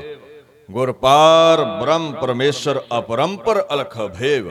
ਗੁਰੂ ਦੀ ਮਹਿਮਾ ਦਾ ਅੰਤ ਨਹੀਂ ਹੈ, ਪਰਮੇਸ਼ਵਰ ਦਾ ਰੂਪ ਹੈ ਜੋ ਚਾਹੇ ਕਰ ਸਕਦਾ ਹੈ। ਗਿਆਨੀ ਗਿਆਨ ਸਿੰਘ ਗੁਰ ਇਤਿਹਾਸ ਵਿੱਚ ਲਿਖਦੇ ਨੇ, ਬੀੜ ਆਦ ਗੁਰੂ ਗ੍ਰੰਥ ਕੀ? ਨਈ ਕਰੀ ਯੋਂ ਤਿਆਰ, ਯਹੀਂ ਤੇ ਕਹਿਲਾਤ ਵਹਿ ਬੀੜ ਦਮਦਮੇ ਵਾਰ। ਦਮਦਮੇ ਤਿਆਰ ਹੋਈ ਸੀ, ਬੀੜ ਤੇ ਨਾਂ ਪੈ ਗਿਆ ਦਮਦਮੀ ਬੀੜ। ਸੰਪੂਰਨਤਾ ਤੇ ਹੁਕਮ ਆਇਆ, ਅੰਗ 713 ਟੋਡੀ ਮਹੱਲਾ ਪੰਜਵਾਂ ਸਤਗੁਰ ਆਇਓ ਸ਼ਰਨ ਤੁਹਾਰੀ। ਭਾਈ ਮਨੀ ਸਿੰਘ ਨੇ ਹੁਕਮਨਾਮਾ ਲਿਆ। ਭਾਈ ਮਨੀ ਸਿੰਘ, ਬਾਬਾ ਦੀਪ ਸਿੰਘ, ਬਾਬਾ ਰਾਮ ਕੋਇਰ ਜੀ, ਬਾਬਾ ਕਾਨ ਸਿੰਘ, ਬਾਬਾ ਬਿਨੋਦ ਸਿੰਘ ਸ਼ਹੀਦ, ਬਾਬਾ ਗੁਰਬਖਸ਼ ਸਿੰਘ। ਭਾਈ ਦਾਨ ਸਿੰਘ, ਆਦਿ 48 ਸਿੰਘ ਸਾਨੇ ਸਾਰੇ। ਸਾਰਿਆਂ ਬਦੇ ਮੁਕਤੀ ਹਾਸਲ ਕੀਤੀ ਸੀ। ਮਹਾਰਾਜ ਤਿਆਰੀ ਕਰਨ ਲੱਗੇ ਨੇ, ਅਗਾਹ ਸੰਗਤਾਂ ਨੂੰ ਸੱਚ ਨਾਲ ਜੋੜਨਾ ਹੈ, ਦੱਖਣ ਵੱਲ ਜਾਣਾ ਹੈ। ਸਾਰਿਆਂ ਝੋਲੀਆਂ ਅੱਡ ਅੱਡ ਕੇ ਦਾਤਾਂ ਮੰਗੀਆਂ। ਬਾਬਾ ਦੀਪ ਸਿੰਘ ਦੀ ਵਾਰੀ ਆਈ ਝੋਲੀ ਅੱਡ ਲਈ। ਪਾਤਸ਼ਾਹ ਮੈਨੂੰ ਕੀ ਹੁਕਮ ਹੈ? ਕਹਿੰਦੇ ਭਾਈ ਦੀਪ ਸਿੰਘ ਜਿਹੜੇ ਅਰਥ ਤੈਨੂੰ ਬਾਣੀ ਦੇ ਪੜਾਏ ਨੇ ਨਾ ਤੂੰ ਇੱਥੇ ਅਗਾਹ ਪੜਾਇਆ ਕਰ। ਜਿਵੇਂ ਟਕਸਾਲ ਵਿੱਚ ਖੋਟਾ ਖਰਾ ਹੁੰਦਾ ਹੈ ਨਾ ਸਿੱਕੇ ਘੜੀ ਦੇ ਨੇ। ਇਦਾਂ ਜਗਿਆਸੂਆਂ ਨੂੰ ਗਿਆਨੀ ਬਣਾ ਦੇ। ਸਿੱਖੀ ਪ੍ਰਫੁੱਲਤ ਰਵੇ ਜੋ। ਟਕਸਾਲ ਦਾ ਆਗਾਜ਼ ਹੁੰਦਾ ਹੈ 1706 ਵਿੱਚ ਗਰਮੀਆਂ ਸੀ, ਅਗਸਤ ਦਾ ਮਹੀਨਾ। ਦਮਦਮੀ ਲਫ਼ਜ਼ ਤਾਂ ਵਰਤਿਆ ਗਿਆ, ਦਮਦਮਾ ਸਾਹਿਬ ਹੋਇਆ ਸੀ। ਜਿਵੇਂ ਉਹ ਬੀੜ ਲਿਖੀ ਗਈ ਤੇ ਦਮਦਮੀ ਬਣ ਗਈ ਇਦਾਂ ਟਕਸਾਲ ਦਮਦਮੀ ਹੋ ਗਈ। ਇਹ ਸੇਵਾ ਪਹਿਲਾਂ ਸ਼ੁਰੂ ਕੀਤੀ ਹੈ। ਸ਼ਹੀਦਾਂ ਦੀ ਮਿਸਲ ਦੇ ਜਥੇਦਾਰ ਬਾਦਾ ਬਣਦੇ ਨੇ। ਖੈਰ ਦੋ ਰਤਬੇ ਉਹਨਾਂ ਕੋ ਮਹਾਨ ਸਨ, ਇੱਕ ਮਿਸਲ ਦੇ ਜਥੇਦਾਰ, ਤਰਨਾ ਦਲ, ਸ਼ਹੀਦਾਂ ਦੀ ਮਿਸਲ, ਇੱਕ ਟਕਸਾਲ ਦੇ ਜਥੇਦਾਰ। ਮਹਾਰਾਜ ਨੂੰ ਆਖਣ ਲੱਗੇ, ਜੀ ਠੀਕ ਹੈ, ਤੁਹਾਡੇ ਹੁਕਮ ਵਿੱਚ ਸੇਵਾ ਕਰਾਂਗਾ ਮੈਂ। ਪਰ ਇਹ ਨਹੀਂ ਕਿਹਾ ਜਾ ਸਕਦਾ ਵੀ ਗੁਰੂ ਗੋਬਿੰਦ ਸਿੰਘ ਨੇ ਜਿੰਨੇ ਅਰਥ ਬਾਬਾ ਦੀਪ ਸਿੰਘ ਨੂੰ ਸੁਣਾਏ ਸਨ, ਉਹ ਸਾਰੇ ਉਹਨਾਂ ਗਾਂ ਸੁਣਾਏ। ਗੁਰੂ ਸਮੁੰਦਰ ਹੈ, ਗੁਰੂ ਦਾ ਅੰਤ ਨਹੀਂ ਹੈ। ਜਿਤਨੇ ਕ ਬਾਬਾ ਦੀਪ ਸਿੰਘ ਹੁਣਾਂ ਕੋਲ ਰਹਿ ਗਏ, ਜ਼ਿਹਨ ਵਿੱਚ ਉਹਨੇ ਸਿਖਾਏ। ਆਪਣੇ ਨਾਲੋਂ ਤੇ ਖੈਰ ਉਹ ਵੀ ਬਹੁਤ ਵੱਡੇ। ਉਹ ਨਦੀ ਦਾ ਰੂਪ ਨੇ, ਆਪਾਂ ਬੁਲਬੁਲੇ ਆ, ਗੁਰੂ ਗੋਬਿੰਦ ਸਿੰਘ ਸਾਗਰ ਹੈ। ਮਹਾਰਾਜ, ਗੁਰੂ ਗੋਬਿੰਦ ਸਿੰਘ ਨੂੰ ਝੋਲੀ ਅੱਡ ਕੇ ਕਹਿੰਦੇ, ਜੀ, ਹੁਣ ਕਿਰਪਾ ਕਰੋ, ਮੇਰੀ, ਤੁਹਾਡੇ ਨਾਲ ਸਾਰਾ ਜੀਵਨ ਇਦਾਂ ਹੀ ਨਿਭ ਜਾਵੇ। ਹੁਣ ਸੇਵਾ ਲੈਂਦੇ ਰਹੋ। ਮੇਰੀ ਸਿੱਖੀ ਨਾਲ ਨਿਭ ਜਾਵੇ, ਸਿੱਖੀ ਕੇਸਾਂ ਸਵਾਸਾਂ ਨਾਲ ਨਿਭ ਜਾਵੇ। ਗੁਰੂ ਗੋਬਿੰਦ ਸਿੰਘ ਪਾਤਸ਼ਾਹ ਕਹਿੰਦੇ, ਬਾਬਾ ਦੀਪ ਸਿੰਘ ਜੀ, ਤੁਹਾਨੂੰ ਬਚਨ ਹੈ ਸਾਡਾ। ਤੁਸੀਂ ਬਾਣੀ ਪੜਨ ਵਾਲੇ ਹੋ, ਤੁਹਾਡੇ ਤੇ ਪ੍ਰਸੰਤਾ ਹੈ ਸਾਡੀ। ਜਿਹੜਾ ਬੋਲ ਗਲੂਏ ਚੋਂ ਕੱਢਿਆ ਹੈ ਨਾ, ਸਿੱਖੀ ਨਾਲ ਨਿਭ ਜਾਵੇ। ਤੁਹਾਡੇ ਬੋਲ ਨੂੰ ਕੌਣ ਕੱਟ ਸਕੇ? ਤੁਹਾਡੇ ਗਲੂਏ ਚੋਂ ਨਿਕਲਿਆ ਬੋਲ ਪੱਥਰ ਤੇ ਲਕੀਰ ਹੋਵੇਗਾ, ਇਹਨੂੰ ਹੋਣੀ ਵੀ ਕੱਟ ਨਹੀਂ ਸਕੇਗੀ। ਸ਼ੇਸ਼ ਕਟਿਆ ਜਾ ਸਕਦਾ ਹੈ, ਬਚਨ ਨਹੀਂ ਤੁਹਾਡਾ ਕੋਈ ਕੱਟ ਸਕਦਾ। ਇਹ ਗੁਰੂ ਦਾ ਬਚਨ ਹੈ, ਇਹ ਗੁਰੂ ਦੇ ਬੋਲ ਨੇ ਤੇ ਬਾਣੀ ਕੀ ਕਹਿੰਦੀ ਹੈ, ਗੁਰ ਕਾ ਬਚਨ ਅਟਲ ਅਛੇਦ। ਗੁਰੂ ਦਾ ਬਚਨ ਕਦੇ ਵੀ ਅਧੂਰਾ ਨਹੀਂ ਹੁੰਦਾ। ਗੁਰੂਸ ਵਰਡ ਇਜ਼ ਇਨਫੋਲੇਬਲ, ਭਾਵ ਉਹ ਕਦੇ ਮਿਟ ਨਹੀਂ ਸਕਦਾ, ਕਦੇ ਘਟ ਨਹੀਂ ਸਕਦਾ। ਨਾ ਕੋਈ ਉਹਨੂੰ ਕੱਟਣ ਵਾਲਾ ਪੈਦਾ ਹੀ ਹੋਇਆ ਹੈ। ਬਾਬਾ ਦੀਪ ਸਿੰਘ ਉੱਥੇ ਟਿਕਦੇ ਨੇ। ਗੁਰੂ ਗੋਬਿੰਦ ਸਿੰਘ ਪਾਤਸ਼ਾਹ, ਇਹ ਕਿਰਪਾ ਕਰਕੇ ਆਪ ਚੱਲ ਪਏ। ਬਾਬਾ ਮਨੀ ਸਿੰਘ ਮਾਤਾ ਸੁੰਦਰ ਕੌਰ ਹੋਰ ਆਦਿਕ ਨਾਲ ਸਿੱਖ ਦਿੱਲੀ ਨੂੰ ਤੋਰ ਦਿੱਤੇ। ਮਾਤਾ ਭਾਗੋ ਤੇ ਮਾਤਾ ਸਾਹਿਬ ਕੌਰ ਜੀ ਦੇ ਬੇਨਤੀ ਕਰਨ ਤੇ ਉਹਨਾਂ ਨੂੰ ਨਾਲ ਲਿਆ, ਕੁਝ ਸਿੰਘ ਨਾਲ ਲਏ ਤੇ ਚੱਲ ਪਏ। ਲੰਬੇਰਾ ਇਤਿਹਾਸ ਹੈ ਇੱਥੋਂ ਦੱਖਣ ਪਹੁੰਚਣ ਦਾ। ਆਗਰੇ ਵੀ ਗਏ ਉੱਥੇ। ਸ਼ਹਿਜ਼ਾਦਾ ਮੌਸਮ ਬਹਾਦਰ ਸ਼ਾਹ ਨੇ ਸੱਦਿਆ ਸੀ ਕਿਉਂਕਿ ਉਹਨੂੰ ਦਿੱਲੀ ਦਾ ਪੱਤ, ਦਿੱਲੀ ਦਾ ਤਖਤ ਗੁਰੂ ਗੋਬਿੰਦ ਸਿੰਘ ਨੇ ਤਾਰਾ ਆਜ਼ਮ ਤੋਂ ਜੰਗ ਜਿੱਤ ਕੇ ਦਵਾਇਆ। ਮਹਾਰਾਜ ਦੱਖਣ ਗਏ ਤੇ ਇੱਕ ਬਾਬਾ ਮਾਧੋ ਦਾਸ ਜੰਗਲ ਵਿੱਚ ਡੇਰਾ ਪਾ ਕੇ ਰਹਿੰਦਾ ਹੈ। ਆਪਣੇ ਆਨੰਦ ਲੈਂਦਾ ਸੀ। ਕਿਉਂਕਿ ਜੇ ਕਸਬਿਆਂ ਦੇ ird ਗਿਰਦ ਹੁੰਦਾ ਤੇ ਫਿਰ ਤੇ ਔਰੰਗਜ਼ੇਬ ਕਿਆਂ ਨੇ ਜੰਜੂ ਲਾ ਕੇ ਮਿਟਾ ਦੇਣਾ ਸੀ। ਦਿਨ ਕੱਟਦਾ ਸੀ। ਕਈ ਕਹਿ ਦਿੰਦੇ, ਵੈਰਾਗੀ ਬੰਦਾ। ਉਹਨੇ ਜੀ ਸਰਹੰਦ ਦੀ ਇਟ ਨਾ ਇਟ ਖੜਕਾਈ। ਜਿੰਨੇ ਦਿਨ ਵੈਰਾਗੀ ਸੀ ਨਾ, ਉਹਨੇ ਦਿਨ ਡੇਰੇ ਵਿੱਚ ਦੇਣੀ ਕੱਟੇ ਨੇ। ਜਿੱਦਨ ਕਲਗੀਧਰ ਬਾਪੂ ਗਏ ਨਾ, ਥਾਪੜਾ ਦਿੱਤਾ, ਖਾਲਸਾ ਪੰਥ ਵਿੱਚ ਸ਼ਾਮਲ ਹੋ। ਮੈਂ ਮਹਾਰਾਜ ਕਿਵੇਂ ਸ਼ਾਮਲ ਹੋਵਾਂ? ਤੁਸੀਂ ਖਾਲਸਾ ਸਾਜਿਆ ਹੈ ਜ਼ੁਲਮ ਮਿਟਾਉਣ ਦੇ ਲਈ ਜੇ ਮੈਂ ਮਿਟਾਉਣ ਜੋਗਾ ਹੁੰਦਾ ਤੇ ਮੈਂ ਜੰਗਲਾਂ 'ਚ ਕੀ ਕਰਦਾ? ਬਾਪੂ ਕਹਿੰਦੇ, ਤੈਨੂੰ ਜ਼ੁਲਮ ਮਿਟਾਉਣ ਵਾਲਾ ਮੈਂ ਬਣਾ ਦਵਾਂਗਾ। ਅੰਮ੍ਰਿਤ ਛਕਾਇਆ। ਮਾਧੋ ਦਾਸ ਤੋਂ ਬੰਦਾ ਨਾਮ ਰੱਖਿਆ, ਬੰਦਾ ਸਿੰਘ ਬਹਾਦਰ। ਥਾਪੜਾ ਦੇ ਕੇ ਆਖਣ ਲੱਗੇ, ਹੁਣ ਦੱਸ ਬੰਦਾ ਸਿੰਘ, ਜ਼ੁਲਮ ਨਾਲ ਲੜ ਸਕਦਾ ਹੈ? ਬਾਣੀ ਕਹਿੰਦੀ ਹੈ, ਸਤਗੁਰ ਮੇਰਾ ਤਾਣ ਨਿਤਾਣ, ਗਲੂਏ ਚੋਂ ਬੋਲ ਨਿਕਲੇ, ਬਾਪੂ ਤੇਰੇ ਥਾਪੜੇ ਦੀ ਬਰਕਤ, ਸਰਹੰਦ ਦੀ ਇੱਟ ਨਾਲ ਇੱਟ ਤੇ ਕੀ? ਤੂੰ ਹੁਕਮ ਕਰੇ ਤੇ ਇਸ ਮਾਤ ਲੋਕ ਦੇ ਹਰ ਜ਼ੁਲਮੀ ਰਾਜੇ ਦੀ ਇੱਟ ਨਾਲ ਇੱਟ ਖੜਕਾ ਸਕਦਾ ਮੈਂ। My guru is the power of powerless ਹੈ। ਬਾਪੂ ਗੁਰੂ ਗੋਬਿੰਦ ਸਿੰਘ ਦਾ ਥਾਪੜਾ ਸੀ ਜਿਹੜਾ ਬੰਦੇ ਬਹਾਦਰ ਨੂੰ ਇੱਟ ਨਾਲ ਇੱਟ ਖੜਕਾਉਣ ਜੋਗਾ ਕਰ ਗਿਆ। ਔਰ ਉਥੇ ਨਾਲ ਸਿੰਘ ਵੀ ਨੇ। ਬਾਬਾ ਬੰਦਾ ਸਿੰਘ ਬਹਾਦਰ ਕੱਲਾ ਨਹੀਂ ਹੈ। ਪੰਜ ਸਿੰਘ ਦਿੱਤੇ, ਪੰਜ ਤੀਰ ਦਿੱਤੇ। ਸਾਰੇ ਭਾਰਤ ਵਰਸ਼ ਵਿੱਚ ਚਿੱਠੀਆਂ, ਹੁਕਮਨਾਮੇ ਕੱਢੇ। ਅਸੀਂ ਜਰਨੈਲ ਭੇਜ ਰਹੇ ਹਾਂ ਬੰਦਾ ਸਿੰਘ ਬਹਾਦਰ, ਇਹਦੇ ਮੋਢੇ ਨਾਲ ਮੋਢਾ ਲਾ ਕੇ ਜੰਗ ਲੜਨਾ ਹੈ। ਚੱਪੜ ਚਿੜੀ ਵਜ਼ੀਰ ਖਾਨਾ ਜੰਗ ਹੋਇਆ। ਬਾਬਾ ਦੀਪ ਸਿੰਘ ਹੁਕਮਨਾਮਾ ਪਾ ਕੇ ਗੁਰਾਂ ਦਾ ਪਹੁੰਚੇ। ਕਮਸਾਨ ਦੇ ਯੁੱਧ ਵਿੱਚ ਬਾਬਾ ਫਤਿਹ ਸਿੰਘ ਨੇ ਵਜ਼ੀਰ ਖਾਨ ਦੀ ਲੱਤ ਤੇ ਲੱਤ ਰੱਖ ਕੇ ਚੀਰਿਆ, ਦੋ ਫੜ ਕਰਕੇ ਸੁੱਟ ਦਿੱਤਾ ਸੀ। ਹਰ ਸੂਰਮਾ ਹੀ ਅਜ਼ਮਤੀ ਸੀ ਉਥੇ। ਕਲਗੀਧਰ ਦੇ ਥਾਪੜੇ ਨੇ ਜਿਨ੍ਹਾਂ ਨੂੰ। ਆਗੂ ਤੇ ਕੋਈ ਨਾ ਕੋਈ ਥਾਪਣਾ ਹੀ ਹੁੰਦਾ ਹੈ। ਖੈਰ ਬਾਬਾ ਦੀਪ ਸਿੰਘ ਐਸਾ ਜੰਗ ਲੜੇ ਕੇਸਗੜ ਦੀ ਧਰਤੀ ਤੇ ਬਾਬਾ ਬੰਦਾ ਸਿੰਘ ਬਹਾਦਰ ਹੋਣਾ। ਖਾਲਸਾ ਪੰਥ ਵੱਲੋਂ ਜ਼ਿੰਦਾ ਸ਼ਹੀਦ ਦਾ ਖਿਤਾਬ ਦਿੱਤਾ ਬਾਬਾ ਦੀਪ ਸਿੰਘ ਨੂੰ। ਸਮਾਂ ਆਇਆ। ਬਾਬਾ ਬੰਦਾ ਸਿੰਘ ਬਹਾਦਰ ਸ਼ਹੀਦ ਹੋ ਗਏ।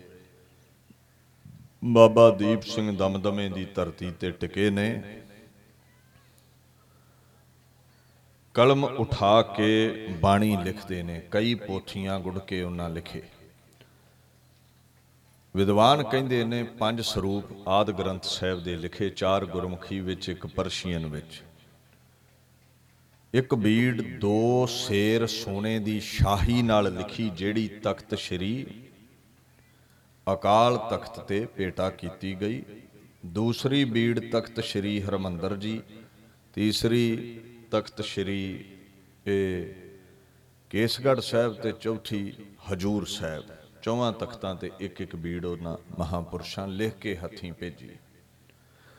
ਗੁਰੂ ਗ੍ਰੰਥ ਸਾਹਿਬ ਕਹਿੰਦੇ ਨੇ, ਗੁਰਬਾਣੀ ਲਿਖ ਪੋਥੀਆਂ, ਤਾਲ ਮਿਰਦੰਗ ਰਬਾਬ ਵਜਾਵੇ। ਵਾਹਿਗੁਰੂ ਭਾਈ ਗੁਰਦਾਸ ਦੇ ਬੋਲ ਨੇ, ਜਿਹੜਾ ਬਾਣੀ ਹੱਥੀਂ ਲਿਖਦਾ ਹੈ ਨਮਸਕਾਰ ਡੰਡੋਤ ਕਰ, ਗੁਰ ਭਾਈ ਗੱਲ ਮਿਲ ਗੱਲ ਲਾਵੇ। ਇਹ ਬੜਾ ਵੱਡਾ ਪਰਉਪਕਾਰ ਹੈ। ਪਾਣੀ ਪੱਖਾ ਪੀਣਾ ਪੈਰ ਧੋਏ, ਚਰਨਾ ਅੰਮ੍ਰਿਤ ਪਾਵੇ। ਬਾਣੀ ਲਿਖਣ ਵਾਲਾ ਬੜਾ ਵੱਡਾ ਪਰਉਪਕਾਰ ਹੈ, ਜਿਹੜਾ ਲਿਖਦਾ ਸੀ, ਗੁਰੂ ਸਾਹਿਬ ਉਤੇ ਪ੍ਰਸੰਨ ਹੁੰਦੇ ਸਨ। ਬਾਬਾ ਦੀਪ ਸਿੰਘ ਨੇ ਬਾਣੀ ਲਿਖ ਲਿਖ ਵੰਡੀ। ਵਿਦਿਆਰਥੀਆਂ ਨੂੰ ਤਿਆਰ ਕੀਤਾ ਕਿ ਭੋਰਾ ਬਣਾ ਕੇ ਰਹਿੰਦੇ ਸੀ ਉੱਥੇ ਉਹ, ਦਮਦਮਾ ਸਾਹਿਬ। ਅੱਜ ਵੀ ਭੋਰਾ ਮੌਜੂਦ ਹੈ। 1748 ਦੇ ਵਿੱਚ 1805 ਬਿਕਰਮੀ ਨੂੰ ਸਿੰਘਾਂ ਦੇ ਜਿਹੜੇ ਛੋਟੇ-ਛੋਟੇ 65 ਜਥੇ ਸੀ, ਉਹ 65 ਤੋਂ 12 ਜਥੇ ਬਣੇ। ਜਿਨ੍ਹਾਂ ਦੇ ਮਹਾਨ ਆਗੂ ਨਵਾਬ ਕਪੂਰ ਸਿੰਘ ਨੇ, ਉਹਨਾਂ ਨੇ ਫਿਰ ਬਾਬਾ ਜੱਸਾ ਸਿੰਘ ਆਹਲੂਵਾਲੀਆ ਨੂੰ ਬੁੱਢੇ ਦਲ ਦਾ ਮੁਖੀ ਥਾਪਿਆ, ਬਾਬਾ ਦੀਪ ਸਿੰਘ ਹੁਣਾਂ ਨੂੰ ਸ਼ਹੀਦਾਂ ਦੀ ਮਿਸਲ ਦਾ ਮੁਖੀ ਥਾਪਿਆ। ਇਦਾਂ ਰਾਮਗੜੀਆਂ ਦੀ ਮਿਸਲ ਦੇ ਬਾਬਾ ਜੱਸਾ ਸਿੰਘ ਰਾਮਗੜੀਏ ਆਗੂ ਬਣੇ। ਔਰ ਇਹਨਾਂ 12 ਮਿਸਲਾਂ ਦੇ ਉੱਤੋਂ ਦੀ ਸੁਲਤਾਨੁਲ ਕੌਮ ਦੀ ਉਪਾਧੀ ਦਿੱਤੀ ਗਈ ਬਾਬਾ ਜੱਸਾ ਸਿੰਘ ਆਹਲੂਵਾਲੀਆ ਨੂੰ। ਹੁਣ ਸਮਾਂ ਗੁਜ਼ਰਦਾ ਗਿਆ। ਇੱਕ ਪਠਾਨ ਅਫਗਾਨਿਸਤਾਨ ਤੇ ਰਾਜ ਕਰਨ ਵਾਲਾ ਅਹਿਮਦ ਸ਼ਾਹ ਦੁਰਾਨੀ, ਜਿਹਦਾ ਜਨਮ ਪਾਕਿਸਤਾਨ ਦੇ ਅੱਜਕੱਲ ਦੇ ਇਲਾਕੇ ਮੁਲਤਾਨ ਵਿੱਚ ਹੋਇਆ ਹੈ। 1722 ਵਿੱਚ। ਇਹ ਸੁੰਨੀ ਮੁਸਲਮਾਨ ਸੀ। ਇਹ ਬੜਾ ਬਲੀ ਸੀ। ਅਹਿਮਦ ਸ਼ਾਹ ਅਬਦਾਲੀ ਕਰਕੇ ਪ੍ਰਚਲਿਤ ਹੋਇਆ ਹੈ। 1747 ਈਸਵੀ ਵਿੱਚ ਨਾਦਰ ਸ਼ਾਹ ਅਫਸਾਰ ਮਰਿਆ। ਉਹਦੇ ਬਾਅਦ ਇਹ ਅਫਗਾਨਿਸਤਾਨ ਦਾ ਬਾਦਸ਼ਾਹ ਬਣਿਆ। ਦੁਰਾਨੀ ਡਾਇਨੈਸਟੀ ਇਹਦੇ ਤੋਂ ਚੱਲੀ। ਭਾਰਤ ਵਰਸ਼ ਤੇ 1748 ਤੋਂ 1767 ਤਾਈਂ ਸੱਤ ਹਮਲੇ ਕੀਤੇ। ਸਭ ਤੋਂ ਵੱਡੀ ਜੰਗ ਇਹਨੇ ਬੈਟਲ ਆਫ ਪਾਣੀਪਤ ਲੜੀ। ਭਾਰਤ ਵਿੱਚ ਇੱਕ ਬਨੇ ਦੁਰਾਨੀ ਅਫਗਾਨ ਫੋਰਸਸ ਦੂਜੇ ਬੰਨੇ ਮਰਾਠਾ ਫੋਰਸਸ ਮਰਾਠੇ ਬੁਰੀ ਤਰ੍ਹਾਂ ਹਰਾਏ ਇਸਨੇ। ਹੁਣ ਇਹਦੇ ਸਾਵੇਂ ਕੋਈ ਅੱਖਾਂ ਨਹੀਂ ਕੱਢਦਾ, ਮੁਸ਼ਕਲ ਇਹ ਖੜੀ ਹੋ ਗਈ ਏ, ਦਿੱਲੀ ਤੋਂ ਲੁੱਟ ਕੇ ਚੱਲਦਾ ਹੈ ਸਿੰਘ ਇਹਨੂੰ ਸਤਲੁਜ ਨਗਦੇ ਹੀ ਘੇਰ ਲੈਂਦੇ ਨੇ। ਗੁਰਿੱਲਾ ਵਾਰ ਲੜਦੇ ਨੇ, ਜੋ ਇਹਨੇ ਲੁੱਟਿਆ ਸਿੰਘਾਂ ਇਹਦੇ ਕੋਲ ਲੁੱਟ ਲਿਆ। ਤਿਲ ਮਿਲਾ ਉੱਠਿਆ, ਭਾਰਤ ਵਰਸ਼ ਦੀਆਂ ਬਹੁ ਬੇਟੀਆਂ ਲੈ ਕੇ ਜਾ ਰਿਹਾ ਸੀ, ਗਜ਼ਨੀ ਟਕਿਆਂ ਤੇ ਵੇਚਣੀਆਂ ਸੀ। ਸਿੰਘਾਂ ਛਡਾ ਕੇ ਘਰੀ ਪਹੁੰਚਾਈਆਂ, ਖਜ਼ਾਨਾ ਲੁੱਟ ਲਿਆ। ਲਾਹੌਰ ਬੈਠ ਗਿਆ, ਕਹਿੰਦਾ, ਕੌਣ ਹੈ ਅਬਦਾਲੀ ਦਾ ਰਸਤਾ ਰੋਕਣ ਵਾਲਾ? ਭਾਰਤ ਵਰਸ਼ ਵਿੱਚ ਕਿਹੜੇ ਸੂਰਮੇ ਨੇ ਜਿਹੜੇ ਮੈਨੂੰ ਲੁੱਟ ਲੈਣ? ਚੋਰਾਂ ਨੂੰ ਮੋਹਰ ਪੈ ਗਏ। ਇਹਦੇ ਦਰਬਾਰੀਆਂ ਨੇ ਫਿਰ ਇਹਨੂੰ ਸਮਝਾਇਆ, ਕਹਿੰਦਾ ਇਹਨਾਂ ਨੂੰ ਸਿੰਘ ਕਹਿੰਦੇ ਨੇ। ਇਹ ਖਾਲਸਾ ਪੰਥ ਹੈ, ਤੀਸਰਾ ਪੰਥ ਕਹਿੰਦੇ ਨੇ ਇਹਨਾਂ ਨੂੰ। ਇੱਕ ਇਸਲਾਮ, ਦੂਜੇ ਸਨਾਤਨ ਮਤੀਏ, ਤੀਜੇ ਪੈਦਾ ਹੋਏ ਨੇ। ਗਿਆਨੀ ਗਿਆਨ ਸਿੰਘ ਨੇ ਉਹ ਗੱਲਾਂ ਲਿਖੀਆਂ ਜੋ ਦਰਬਾਰ ਵਿੱਚ ਹੋਈਆਂ। ਮੁਰਸ਼ਦ ਇਨਕਾ ਵਲੀ ਭਇਓ ਹੈ। इनको आबे हयात दयो है ऐसी गयो कलाम बतय है जिससे बनाए सुदा जे लय है सोए पिलाए लोगन के ताई ਸਿਆਰਗ ਤੇ ਸਿੰਘ ਲੇਤ ਬਨਾਈ ਅਵਰ ਸਬਨ ਕੋ ਜੀਵ 84 ਮਾਨਤ ਆਪ ਤਾਹੇ ਅਵਿਨਾਸੀ ਇਹਨਾਂ ਦਾ ਮੁਰਸ਼ਦ ਕਾਮਲ ਹੋਇਆ ਹੈ ਵਲੀ ਹੋਇਆ ਹੈ ਗੁਰੂ ਗੋਬਿੰਦ ਸਿੰਘ ਉਹਨੇ ਕਲਾਮ ਦਿੱਤੀ ਬਾਣੀ ਦਿੱਤੀ ਪਾਣੀ ਪਾ ਕੇ ਬਾਟੇ ਵਿੱਚ ਜਦੋਂ ਬਾਣੀ ਪੜ੍ਹਦੇ ਨੇ ਉਹ ਆਬੇ ਹਯਾਤ ਅੰਮ੍ਰਿਤ ਬਣ ਜਾਂਦਾ ਹੈ। ਜਿਹੜਾ ਪੀਂਦਾ ਹੈ, ਫਾਰਸੀ ਦੇ ਬੋਲ ਨੇ ਸਿਆਰਗ ਗਿੱਦੜ ਨੂੰ ਕਹਿੰਦੇ ਨੇ ਗਿੱਦੜ ਤੋਂ ਸੀਂ ਬਣ ਜਾਂਦਾ ਸ਼ੇਰ ਬਣ ਜਾਂਦਾ ਹੈ। ਜਦੋਂ ਪੀ ਲੈਂਦੇ ਅੰਮ੍ਰਿਤ ਐਸੇ ਨਿਡਰ ਹੋ ਜਾਂਦੇ ਨੇ ਦੁਨੀਆ ਨੂੰ ਜੰਮਣ ਮਰਨ ਦੇ ਗੇੜ ਵਿੱਚ ਸਮਝਦੇ ਨੇ। 84 ਦੇ ਜੀਵ ਜੰਤੂ ਸਮਝਦੇ ਨੇ ਤੇ ਆਪਦੇ ਆਪ ਨੂੰ ਅਬਿਨਾਸੀ ਖਾਲਸਾ ਖਵਾਉਂਦੇ ਨੇ। ਇਹ ਨਹੀਂ ਡਰਦੇ ਮੌਤ ਤੋਂ। ਤੇਰਾ ਕੀ ਡਰ ਹੈ? ਇਹ ਨਹੀਂ ਡਰਦੇ ਮੌਤ ਤੋਂ। ਉਹ ਪਿੱਛੇ ਧਿਆਨ ਦਿਓ ਜੀ ਸੇਵਾਦਾਰ।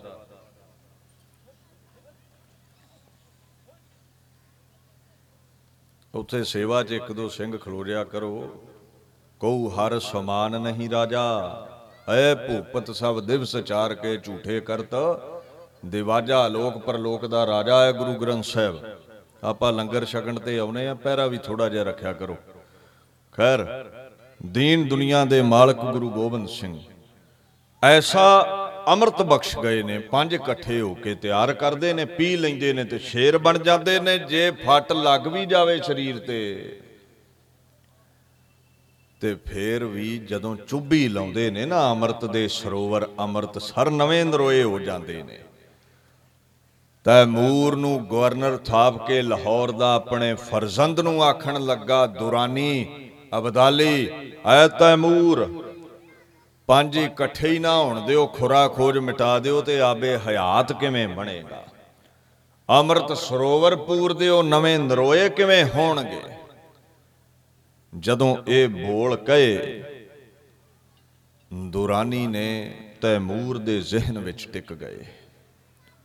ਮੈਂ ਇੱਕ ਬੇਨਤੀ ਕਰ ਦਵਾਂ, ਕਈ ਕਹਿ ਦਿੰਦੇ, ਅੰਮ੍ਰਿਤ ਕੀ ਪਤਾ ਸ਼ਿਕਾਇਆ ਵੀ ਹੈ ਕਿ ਨਹੀਂ? ਜਿਹਨੇ ਨਾ ਛਕਣਾ ਹੋਵੇ ਨਾ, ਧਰਮ ਦੇ ਧਾਰਨੀ ਬਣਨਾ ਵੀ ਬਹਾਨੇ ਲੱਭ ਲੈਂਦਾ ਹੈ। ਬਾਬੇ ਜੈਤੇ ਨੂੰ ਤੇ ਜਾਣਦੇ ਹੀ ਹੋ ਨਾ, ਰੰਗਰੇਟਾ ਗੁਰੂ ਕਾ ਬੇਟਾ ਨੂੰ ਪੁੱਛੋ, ਤੂੰ ਭਾਈ ਬਾਬਾ ਜੀਵਨ ਸਿੰਘ ਕਿਦਾਂ ਬਣਿਆ? ਉਹ ਕਹਿੰਦਾ, ਜਪ ਜਾਪ ਸਵਈਏ ਚੌਪੀ ਆਨੰਦ, ਸੋ ਪਾਠ ਸੋ ਪਾਹੁਲ ਤਿਆਰ ਕਰੀ ਜੈ ਅੰਮ੍ਰਿਤ ਬਿਦ ਪੜਿਓ ਉਹਦੇ ਬੋਲ ਪੜਿਓ ਸਾਰੀ ਵਿਧੀ ਲਿਖੀ ਕਿਦਾਂ ਅੰਮ੍ਰਿਤ ਤਿਆਰ ਹੋਇਆ ਉਹਦਾ ਉਹ ਕਹਿੰਦਾ, ਜਪ, ਜਾਪ, ਸਵਈਏ, ਚੌਪੀ, ਆਨੰਦ, ਪੰਜਾਂ ਬਾਣੀਆਂ ਨਾਲ ਪਾਹੁਲ ਤਿਆਰ ਹੋਇਆ ਹੈ। ਭਾਈ ਨੰਦ ਲਾਲ ਨੂੰ ਪੁੱਛੋ, ਕੀ ਅਜ਼ਮਤ ਹੈ ਗੁਰੂ ਗੋਬਿੰਦ ਸਿੰਘ ਦੀ? ਫਾਰਸੀ ਵਿੱਚ ਲਿਖਦੇ ਨੇ, ਕਿਹ ਜੇ ਇਨਸਾ ਮਲਕ ਨਮੂ ਦਸਤ ਉਹ ਇਜ਼ਤੇ ਖਾਕੀਆਂ ਫਜ਼ੂਦਸਤ ਉਹ ਗੁਰੂ ਗੋਬਿੰਦ ਸਿੰਘ ਖਾਕ ਵਿੱਚ ਰੁਲਦੇ ਗੁਲਾਮਾਂ ਨੂੰ ਐਸੀ ਇੱਜ਼ਤ ਬਖਸ਼ਦਾ ਹੈ ਅੰਮ੍ਰਿਤ ਬਖਸ਼ ਕਰਕੇ ਇਨਸਾਨ ਤੋਂ ਮਲਕ ਬਣਾ ਦਿੰਦਾ ਹੈ, ਦੇਵਤੇ ਬਣਾ ਦਿੰਦਾ ਹੈ, ਜਿਵੇਂ ਬਾਣੀ ਕਹਿੰਦੀ ਹੈ ਨਾ, ਬਲਿਹਾਰੀ ਗੁਰ ਆਪਣੇ ਦਿਓ ਹਾੜੀ ਸਦਵਾਰ। ਜਿਨ ਮਾਨਸ ਤੇ ਦੇਵਤੇ ਕੀਏ ਕਰਤ ਨਾ ਲਾਗੀ ਹਾਰ। ਭਾਈ ਨੰਦ ਲਾਲ ਕਹਿੰਦੇ ਉਹ ਤੇ ਮਨਸੂਰ ਬਣਾਉਂਦਾ ਦੇਵਤੇ ਬਣਾਉਂਦਾ ਥੋੜਾ ਆਪ ਬਾਣੀ ਇਤਿਹਾਸ ਨੂੰ ਪੜਿਆ ਕਰੋ, ਫਿਰ ਐਸੇ ਪੰਥ ਦੇ ਦੋਖੀਆਂ ਨੂੰ ਆਪ ਜਵਾਬ ਦੇ ਸਕਦੇ ਹੋ। ਜਿਹੜੇ ਆਦ ਬਾਣੀ, ਦਸਮ ਬਾਣੀ, ਅੰਮ੍ਰਿਤ ਦਾ ਖੰਡਨ ਕਰਦੇ ਨੇ ਇਤਿਹਾਸ ਦਾ ਖੰਡਨ ਕਰਦੇ ਨੇ। ਦੁਰਾਨੀ ਤੈਮੂਰ ਨੂੰ ਹੁਕਮ ਕਰਦਾ ਹੈ।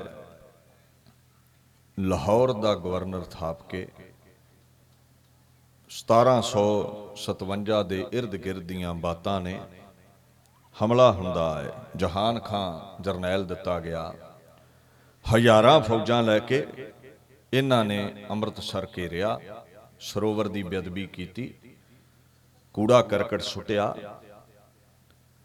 ਉਥੇ ਘੋੜੇ ਬੰਨੇ ird ਗਿਰਦ ਦਰਬਾਰ ਦੀ ਪਾਵਨ ਇਮਾਰਤ ਨੂੰ ਢਾਇਆ ਕਈ ਕਹਿ ਦਿੰਦੇ ਬੇਅਦਬੀ ਕਰਨ ਲੱਗੇ ਸੀ ਤੇ ਬਾਬਾ ਦੀਪ ਸਿੰਘ ਆ ਕੇ ਨਹੀਂ, ਬੇਅਦਬੀ ਹੋ ਗਈ ਸੀ। ਬਾਬਾ ਦੀਪ ਸਿੰਘ ਤਾਈਂ ਸੁਨੇਹਾ ਪਹੁੰਚਦਾ ਹੈ। ਬਾਬਾ ਦੀਪ ਸਿੰਘ ਜੀ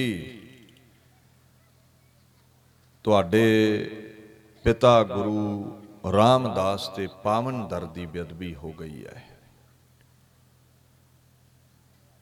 ਹੁਣ ਸਾਡਾ ਜਿਉਣਾ ਕਿਸ ਕੰਮ ਹੈ? ਜਹਾਂ ਖਾਂ ਚੜ ਕੇ ਆਇਆ ਤੈਮੂਰ ਦੇ ਹੁਕਮ ਵਿੱਚ ਸਭ ਜਾਂਦਾ ਰਿਹਾ। ਸਿਧਾਂਤ, ਲਤਾੜ ਸੁੱਟਿਆ ਉਹਨਾਂ ਨੇ ਸਿੱਖੀ ਦਾ। ਹੁਣ ਬੁਲੰਦ ਕਰਨਾ ਪਵੇਗਾ। ਬਦਲਾ ਲੈਣਾ ਪਵੇਗਾ, ਕਬਜ਼ਾ ਛਡਾਉਣਾ ਪਵੇਗਾ। ਬਾਬਾ ਦੀਪ ਸਿੰਘ ਨੇ ਪਰਣ ਕੀਤਾ, ਅਰਦਾਸ ਕੀਤੀ, ਬਾਪੂ ਗੁਰੂ ਰਾਮਦਾਸ, ਇਹ ਸੀਸ ਤੇਰੇ ਚਰਨਾਂ ਵਿੱਚ ਆ ਕੇ ਚੜਾਵਾਂਗਾ।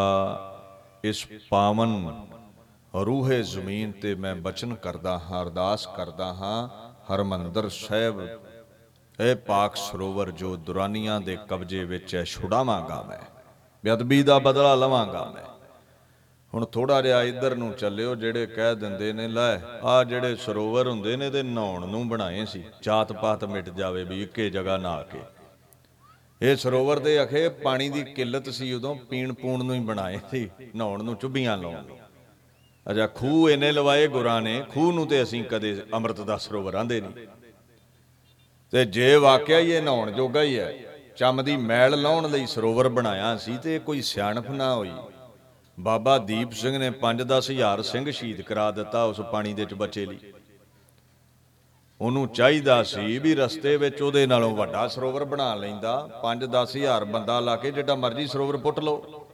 ਕੀ ਲੋੜ ਪਈ ਇਹਨੇ ਸਿਰ ਲਾਉਣ ਦੀ?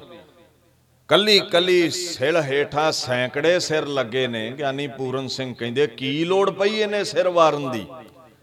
ਇਦਾਂ ਦੀਆਂ ਕਈ ਮੂਰਖਤਾ ਭਰੀਆਂ ਗੱਲਾਂ ਕਰਦੇ ਨੇ ਵੀ ਇਹ ਤੇ ਪਾਣੀ ਦਾ ਹੀ ਸੋਮਾ ਹੈ। ਸਰੋਵਰ 'ਚ ਕਿਹੜੀ ਸ਼ਕਤੀ ਹੈ? ਪੰਜਾਬੀ ਦੇ ਨਾਲ ਨਾਲ ਅੰਗਰੇਜ਼ੀ ਦੇ ਅਰਥ ਕਰਕੇ ਦੱਸਦਾ ਤੁਹਾਨੂੰ ਅਸਲੀ ਪ੍ਰੋਫੈਸਰਾਂ ਦੇ। ਚਾਰ ਪੰਕਤੀਆਂ ਸਾਂਝੀਆਂ ਕਰਾਂਗਾ। ਜ਼ਿਹਨ 'ਚ ਟਿਕਾ ਲਓ। ਕਈ ਫਿਰਦੇ ਨੇ ਅੱਜ ਕੱਲ ਉਹ ਛੈਣੇ ਜੇ ਖੜਕਾਉਂਦੇ, ਇਹ ਜੀ ਆਮ ਬਿਲਡਿੰਗ ਹੈ ਹਰਮੰਦਰ ਸਾਹਿਬ। ਇਹ ਜੀ ਆਮ ਸਰੋਵਰ ਹੈ। ਇਹ 'ਚ ਪਾਣੀ ਹੈ, ਅੰਮ੍ਰਿਤ ਨਹੀਂ ਹੈ। ਇਹ ਕੱਲਾ ਵਿਦਵਾਨਾਂ ਦਾ ਹੀ ਫਰਜ਼ ਨਹੀਂ ਹੈ। ਪੰਥ ਦੋਖੀਆਂ ਨੂੰ ਜਵਾਬ ਦੇਣਾ, ਜਿਹੜੇ ਇਹੋ ਜਿਹੇ ਲੋਕਾਂ ਦੇ ਦੀਵਾਨ ਵਿੱਚ ਬਹਿ ਕੇ ਗੁਰੂ ਦੀ ਭੰਡੀ ਸੁਣ ਕੇ ਜਕਾਰੇ ਛੱਡ ਆਉਂਦੇ ਨੇ, ਉਹਨਾਂ ਨੂੰ ਵੀ ਚਾਹੀਦਾ ਹੈ ਵੀ ਇਹੋ ਜਿਹੇ ਪ੍ਰਚਾਰਕਾਂ ਨੂੰ ਨੱਥ ਪਾਉਣ। ਇਹ ਗੁਰੂ ਦੀ ਗੋਦ ਮਿਲੀ ਹੈ, ਗੁਰੂ ਲਈ ਭੌਂਕਣ ਲਈ, ਨਾ ਕਿ ਗੁਰੂ ਦੇ ਖਿਲਾਫ ਭੌਂਕਣਾ ਹੈ। ਇਹਦੇ ਬਾਰੇ ਸਾਫ਼ ਗੁਰੂ ਤੇਗ ਬਹਾਦਰ ਨੇ ਕਿਹਾ, ਕਹਿੰਦੇ, ਕੁੱਤਾ ਬਣ ਕੇ ਰਹਿ ਆਪਣੇ ਗੁਰੂ ਦੇ ਦਰ ਦਾ ਸੁਆਮੀ ਕੋ ਗ੍ਰਹਿ ਜਿਉ ਸਦਾ। ਸਵਾਨ ਤਜਤ ਨਹੀਂ ਨਿਤ, ਨਾਨਕ ਇਹ ਵਿਦ ਹਰ ਭਜੋ, ਇੱਕ ਮਨ ਹੋਏ ਇੱਕ ਚਿਤ। ਤੇ ਇਹਦੇ ਐਸੇ ਹਲਕੇ ਕੁੱਤੇ ਨੇ, ਗੁਰੂ ਨੂੰ ਹੀ ਵੱਢਣ ਲੱਗ ਪਏ ਨੇ। ਵਫਾਦਾਰ ਕੁੱਤਾ ਬਣ ਕੇ ਰਿਹਾ ਜਾਂਦਾ ਮਾਲਕ ਦਾ। ਤੇ ਆਪਾਂ ਕੁੱਤੇ ਹੀ ਆ ਗੁਰੂ ਦੇ ਦਰ ਦੇ। ਤੇ ਜਿਹੜਾ ਫਿਰ ਗੁਰੂ ਦੀ ਦਹਲੀਜ਼ ਤੇ ਕਦਮ ਭੈੜੀ ਨੀਤ ਨਾਲ ਪਾਵੇਗਾ, ਭੌਂਕ ਕੇ ਦੱਸਣਾ ਪੈਂਦਾ ਹੈ ਵੀ ਇਹਨਾਂ ਦਾ ਖਾਸ ਖਿਆਲ ਰੱਖੋ। ਆ ਜਿਹੜਾ ਹੁਣੇ ਹਜੂਰੀ ਚ ਆਇਆ ਸੀ ਨਾ, ਇਹਦਾ ਓਡਾ ਖਤਰਾ ਨਹੀਂ ਹੈ। ਜਿੱਡਾ ਸਟੇਜ ਤੇ ਬਹਿ ਕੇ ਭੌਂਕਣ ਵਾਲਿਆਂ ਦਾ ਖਤਰਾ ਹੈ ਸਕੀ ਜਿਹੜੇ ਗੁਰੂ ਦੀ ਆਨ ਸ਼ਾਨ ਦੇ ਖਿਲਾਫ ਬੋਲਦੇ, ਮੈਂ ਤਾਂ ਕਈ ਵਾਰ ਲਾਈਵ ਕਿਹਾ ਵੀ ਆਓ ਬੈਠੋ। ਆਓ ਕਰੋ ਖੰਡਿਤ, ਬਾਣੀ ਤੇ ਆਧਾਰਿਤ ਇਤਿਹਾਸ ਦਾ ਖੰਡਨ ਕਰਕੇ ਵਿਖਾਓ। ਬੈਠਣ ਜੋਗਾ ਵੀ ਕੋਈ ਨਹੀਂ ਹੈ। ਆਉਂਦਾ ਜਾਂਦਾ ਕੁਝ ਨਹੀਂ ਹੈ। ਜੋ ਏਜੰਸੀਆਂ ਲਿਖ ਕੇ ਦਿੰਦੀਆਂ, ਰੱਖ ਕੇ ਰਮੋਨੀਏ ਤੇ ਪੜ ਦੋ। ਟਕੇ ਖਾਤੇ 'ਚ ਆ ਜਾਣੇ ਨੇ ਜਾਂ ਕੈਸ਼ ਮਿਲ ਜਾਣਾ ਹੈ। ਇਹ ਵੀ ਨਹੀਂ ਸੋਚਦੇ ਵੀ ਏਡੇ ਏਡੇ ਡੇਰੇ, ਗੱਡੀਆਂ, ਮੋਟਰਾਂ, ਸੰਗਤ ਦੇ ਟੁਕੜਿਆਂ ਤੇ ਪਲ ਕੇ ਹੀ ਬਣਾਈਆਂ ਨੇ। ਅੱਜ ਉਸੇ ਧਰਮ ਨੂੰ ਭੰਡੀ ਜਾਂਦੇ ਅਸੀਂ। ਇਹਨੂੰ ਅਕ੍ਰਿਤ ਘਣਤਾ ਕਿਹਾ ਜਾਂਦਾ ਵੈਸੇ। ਦੀਨ ਦੁਨੀਆ ਦੇ ਮਾਲਕ ਗੁਰੂ ਗ੍ਰੰਥ ਸਾਹਿਬ ਕਹਿੰਦੇ, ਡਿਠੈ, ਸਭੈ ਥਾਵ ਨਹੀਂ ਤੁਧ ਜਿਹਿਆ, ਬੱਧੋ ਪੁਰਖ ਵਿਧਾਤੇ ਤਾਤੂ ਸੋਹਿਆ। ਕਿਹੜੀ ਜਗ੍ਹਾ ਦੀ ਗੱਲ ਹੋ ਰਹੀ ਹੈ? ਵਸਦੀ ਸਗਨ ਅਪਾਰ ਅਨੂਪ ਰਾਮਦਾਸਪੁਰ ਉਹ ਜਿਹੜਾ ਪਿੰਡ ਹੈ ਨਾ, ਵਸਾਇਆ, ਉਹਦਾ ਨਾਂ ਚੱਕ ਰਾਮਦਾਸਪੁਰ ਸੀ। ਹਰਮੰਦਰ ਸਾਹਿਬ ਤੇ ਅੰਮ੍ਰਿਤਸਰ ਤੇ ਇਹ ਪਾਕ ਸਰੋਵਰ ਤੇ ਉਹ ਸੁੰਦਰ ਇਮਾਰਤ ਤੋਂ ਬਾਅਦਾਂ ਪ੍ਰਗਟ ਹੋਇਆ ਹੈ। ਸਿੱਧਾ ਨਾਮ ਲਿਖਿਆ ਹੈ ਰਾਮਦਾਸਪੁਰ ਜੇ ਅੰਤਰੀ ਵਰਤ ਕਰਨੇ ਤੇ ਫਿਰ ਸਤ ਸੰਗਤ ਨੂੰ ਵੀ ਕਹਿ ਸਕਦੇ ਆ ਤੁਸੀਂ। ਬਾਹਰ ਮੁਖੀ ਹੈ ਅਰਥ। ਮਹਾਰਾਜ ਕਹਿੰਦੇ ਨੇ, ਹਰ ਸਥਾਨ ਦੀ ਸ਼ੋਭਾ ਹੈ। ਧਾਰਮਿਕ ਸਥਾਨ ਨੂੰ ਸਜਦਾ ਹੈ। ਜਿੱਥੇ ਜਾਏ ਵਹ ਮੇਰਾ ਸਤਿਗੁਰੂ, ਸੋ ਥਾਨ ਸੁਹਾਵਾ। RAM ਰਾਜੇ ਗੁਰ ਸਿੱਖੀ, ਸੋ ਥਾਨ ਭਾਲਿਆ ਲੈ ਧੂੜ ਮੁਖ ਲਾਵਾ। ਜਿੱਥੇ ਵੀ ਗੁਰੂ ਗ੍ਰੰਥ ਸਾਹਿਬ ਗੁਰੂ ਬੈਠੇ ਨੇ, ਧੂੜੀ ਮਸਤਕ ਨੂੰ ਲਾਉਣੀ ਹੈ। ਬੈਠੇ ਨੇ ਜਾਂ ਚਲੇ ਗਏ ਨੇ। ਅਸੀਂ ਕਦਮ ਬੋਸੀ ਕਰਨੀ ਕਰਨੀ ਹੈ। ਭਾਵੇਂ ਪੀੜਾ ਸਾਹਿਬ ਹੀ ਕਿਉਂ ਨਾ ਰਹਿ ਗਿਆ ਹੋਵੇ। ਉਹ ਵੈਸੇ ਤੇ ਨਿਰਗੁਣ ਤੌਰ ਤੇ ਹਰ ਜ਼ਰੇ ਵਿੱਚ ਹੈ। ਸ਼ਬਦਾ ਅਵਤਾਰ ਕਰਕੇ ਸਾਡੇ ਸਾਹਮਣੇ ਪ੍ਰਗਟ ਨੇ। ਹੁਣ ਕੀ ਫ਼ਰਕ ਹੈ ਹਰਮੰਦਰ ਸਾਹਿਬ ਵੀ ਤੇ ਉਹੀ ਗੁਰੂ ਗ੍ਰੰਥ ਸਾਹਿਬ ਨੇ? ਉਹ ਸਭ ਤੋਂ ਮਹਾਨ ਕਿਵੇਂ ਹੈ? ਗੁਰਧਾਮ ਤੇ ਸਾਰੇ ਹੀ ਮਹਾਨ ਨੇ। ਉਹਦੀ ਮਹਾਨਤਾ ਕਿਉਂ ਵੱਧ ਹੈ? ਉਹਦਾ ਕਾਰਨ ਹੈ ਜੀ, ਬਾਕੀ ਜਿੰਨੇ ਗੁਰਧਾਮ ਨੇ, ਤੁਹਾਡੇ ਮੇਰੇ ਵਰਗੀਆਂ ਸੰਗਤਾਂ ਨੇ ਬਣਾਏ ਨੇ ਜਾਂ ਸਾਧੂਆਂ ਨੇ ਬਣਾਏ ਨੇ। ਇਹ ਪਤਾ ਕਿੰਨੇ ਬਣਾਇਆ ਬੱਦੋਹ ਪੁਰਖ ਵਿਦਾਤੇ ਤਾਤੂ ਸੋਹਿਆ that Akal Purakh that lord he is the creator of harmandir he established this harmandir sahib in the form of guru arjan guru ramdas Akal Purakh ਨੇ ਗੁਰੂ ਰਾਮਦਾਸ ਗੁਰੂ ਅਰਜਨ ਬਣ ਕੇ ਹੱਥੀਂ ਸਾਜਿਆ ਹੈ, ਤਾਂ ਉਹਦੇ ਵਰਗਾ ਦੂਜਾ ਕੋਈ ਤੀਰਥ ਨਹੀਂ ਹੈ। ਬਾਣੀ ਕਹਿੰਦੀ ਹੈ ਨਾ, ਗੁਰੂ ਅਰਜਨ ਪ੍ਰਤਖ ਹਰ। ਪੂਰੀ ਹੋਈ ਕਰਾਮਾਤ ਆਪ ਸਿਰਜਣ ਹਾਰੈ ਧਾਰਿਆ ਧਨ ਧਨ, ਰਾਮਦਾਸ ਗੁਰਜਨ ਸਿਰਿਆ ਤਨੈ। ਸਵਾਰਿਆ ਅਕਾਲ ਪੁਰਖ ਨੇ ਹੱਥੀਂ ਸਾਜਿਆ। ਹੁਣ ਪੁੱਛੋ ਜੀ, ਕੀ ਸਰੋਵਰ ਵਿੱਚ ਇਸ਼ਨਾਨ ਕੀਤਿਆਂ ਰੋਗ ਸੋਗ ਮਿਟਣਗੇ? ਕੀ ਬਾਣੀ ਸੁਣਿਆ ਪਾਪ ਮਿਟਣਗੇ? ਹਰ ਹਾਂ। ਨਾਨਕ ਕਸ ਮਲ ਜਾਹੇ ਨਾਇਐ ਰਾਮਦਾਸ ਸਰ। ਇਹਦਾ ਅੰਤਰੀ ਅਰਥ ਹੈ, ਨਾਮ ਦੇ ਸਰੋਵਰ ਵਿੱਚ ਮਨ ਦਾ ਇਸ਼ਨਾਨ ਕਰਾਓ, ਪਾਪ ਮਿਟਣਗੇ। ਤੇ ਜਿਹੜੇ ਅੰਮ੍ਰਿਤ ਜਲ ਵਿੱਚ ਨਾਮ ਘੁਲਿਆ ਹੈ, ਉਹਦੀ ਚੁੱਭੀ ਲਾਓ, ਰੋਗ ਸੋਗ ਮਿਟਣਗੇ। ਉਹ ਪਾਣੀ ਨਹੀਂ ਹੈ। ਪਾਣੀ ਤੇ ਨਹਿਰਾਂ ਵਿੱਚ ਬੜਾ ਹੈ, ਦਰਿਆਵਾਂ ਤੇ ਬੜਾ ਹੈ। ਔਰ ਅੱਜ ਨਾਲੋਂ ਤੇ ਗੁਰੂ ਅਰਜਨ ਸਾਹਿਬ ਦੇ ਸਮੇਂ ਪਾਣੀ ਵੀ ਵੱਧ ਸੀ, ਜਲ ਵੀ ਵੱਧ ਸੀ ਕਿੱਲਤ ਤੇ ਹੈ ਕੋਈ ਨਹੀਂ, ਨਦੀਆਂ ਨਾਲੇ ਕਿੰਨੇ ਸਨ। ਜੇ ਪੰਜਾਂ ਬਾੜੀਆਂ ਨਾਲ ਦੋਹਾਂ ਚੋਹਾਂ ਘੰਟਿਆਂ ਵਿੱਚ ਪਾਣੀ ਅੰਮ੍ਰਿਤ ਬਣ ਜਾਂਦਾ, ਉੱਥੇ ਸਦੀਆਂ ਤੋਂ ਅੰਮ੍ਰਿਤ ਬਾਣੀ ਚੱਲ ਰਹੀ ਹੈ। ਅੰਗਰੇਜ਼ੀ ਦੇ ਵਿਦਵਾਨ ਕਹਿੰਦੇ ਨੇ by taking bath in the tank of Guru Ramdas your all sins will be washed away ਸਭ ਪਾਪ ਮਿਟ ਜਾਣਗੇ ਤੇਰੇ। ਇਹ ਮੈਂ ਭਾਵਨਾ ਚ ਵਹਿ ਕੇ ਨਹੀਂ ਅਰਥ ਕਰ ਰਿਹਾ, ਅੰਗਰੇਜ਼ੀ ਦੇ ਵਿਦਵਾਨ ਪੁਰਸ਼ਾਂ ਨੇ ਵੀ ਇਹੀ ਅਰਥ ਕੀਤੇ ਨੇ।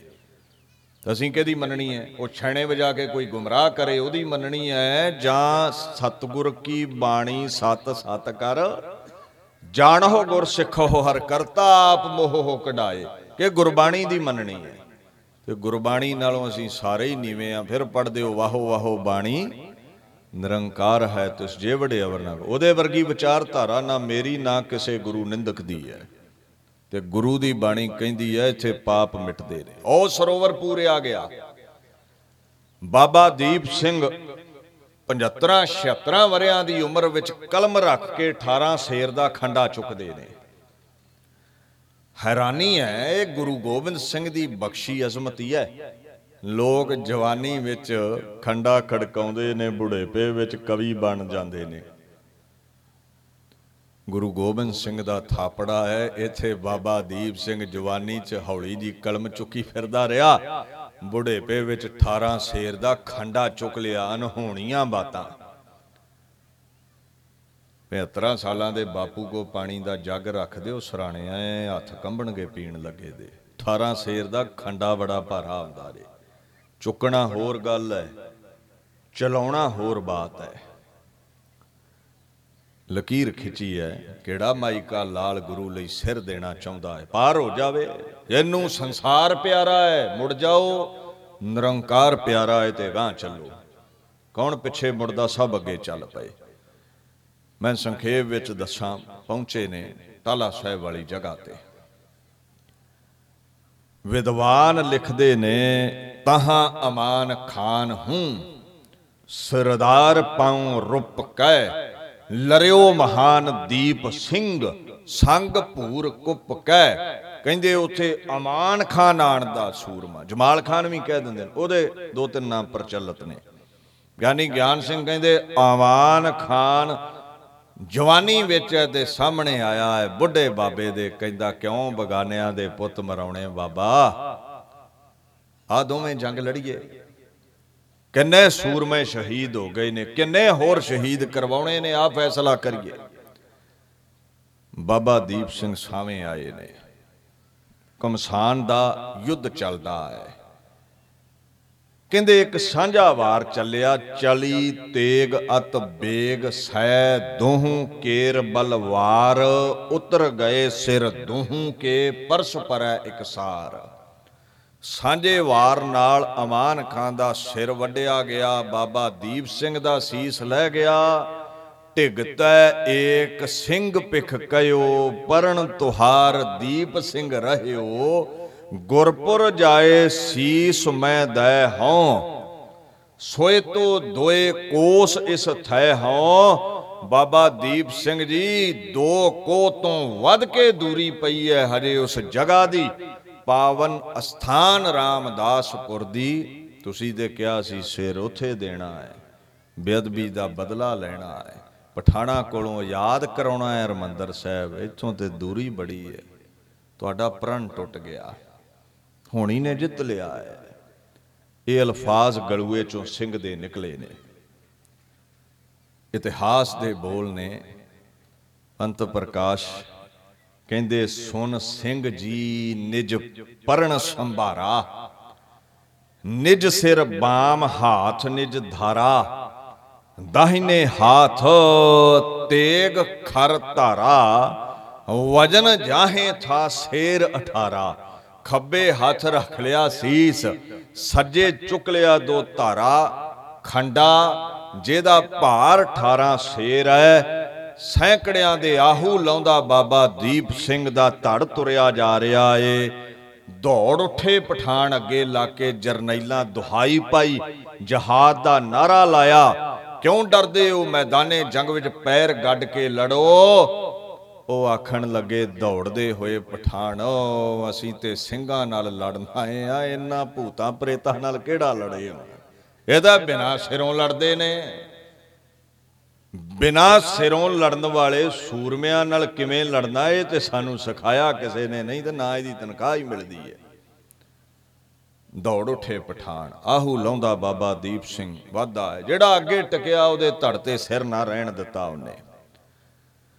ਹਰਮੰਦਰ ਸਾਹਿਬ ਪਹੁੰਚੇ, ਹਾਹਾਕਾਰ ਕਰਦੇ ਪਠਾਨ ਅੱਗੇ ਲੱਗ ਗਏ। ਜੋ ਸਾਵੇਂ ਹੋਇਆ, ਉਹਦਾ ਖੁਰਾ ਖੋਜ ਮਿਟਾਇਆ ਬਾਬਾ ਦੀਪ ਸਿੰਘ ਨੇ। ਸੀਸ ਰੱਖਿਆ ਬਾਪੂ ਗੁਰੂ ਰਾਮਦਾਸ ਦੇ ਚਰਨਾਂ ਵਿੱਚ। ਸੀਸ ਰੱਖ ਕੇ ਅਰਦਾਸ ਬੇਨਤੀ ਕੀਤੀ ਹੈ, ਤਰਲਾ ਲਿਆ ਹੈ। ਮੈਂ ਆਪਣਾ ਪਰਣ ਨਿਭਾ ਚੱਲਿਆ ਹੈ। ਤੇਰੇ ਅਗੰਮੀ ਸਥਾਨ ਦੀ ਸ਼ਾਨ ਬਹਾਲ ਰਵੇ ਬਾਪੂ। ਸਰਗੁਣ ਤੌਰ ਤੇ ਮੈਂ ਤੇਰੇ ਦਸਵੇਂ ਜਾਮੇ ਦੇ ਚਰਨਾਂ ਵਿੱਚ ਰਿਹਾ। ਹੁਣ ਮੇਰੀ ਜੋਤ ਨੂੰ ਆਪਣੇ ਚਰਨਾਂ ਵਿੱਚ ਐ ਨਿਰਗੁਣ ਅਕਾਲ ਪੁਰਖ ਗੁਰੂ ਰਾਮਦਾਸ ਜਗ੍ਹਾ ਦੇ ਦਈਏ ਛੱਲਾਂ ਸਾਗਰ ਵਿੱਚ ਮਿਲਾ ਲਈ। ਗੁਰੂ ਗ੍ਰੰਥ ਸਾਹਿਬ ਨੂੰ ਪੁੱਛੋ ਜੀ, ਇਹ ਸਿਰ ਤਲੀ ਤੇ ਰੱਖ ਕੇ ਬਿਨਾਂ ਸਾਹਾਂ ਤੋਂ ਚੱਲਿਆ ਜਾ ਸਕਦਾ ਹੈ? ਦੋ ਤਾਕਤਾਂ ਨੇ ਜਿਨ੍ਹਾਂ ਦਾ ਵਜੂਦ ਇੱਕ ਹੀ। ਹੈ ਇੱਕ ਅਕਾਲ ਪੁਰਖ, ਦੂਜੇ ਦਸੋ ਗੁਰੂ ਸਾਹਿਬਾਨ। ਦੋਵਾਂ ਦੀ ਤਾਕਤ ਦੱਸ ਦਵਾਂ। ਬਾਣੀ ਕਹਿੰਦੀ ਹੈ, ਪ੍ਰਭ ਭਾਵੈ ਬਿਨ ਸਾਸ ਤੇ, ਰੱਖੈ ਜੇ ਪ੍ਰਮਾਤਮਾ ਚਾਵੇ ਤੇ। ਬਿਨਾ ਸਾਹ ਤੋਂ ਰੱਖ ਸਕਦਾ ਹੈ। The body is preserved even without the breath of life, it pleases god ਖੁਦਾ ਨੂੰ ਪਾਇਆ, ਬਿਨਾ ਸਾਹੋਂ ਬਚ ਗਿਆ ਤੂੰ।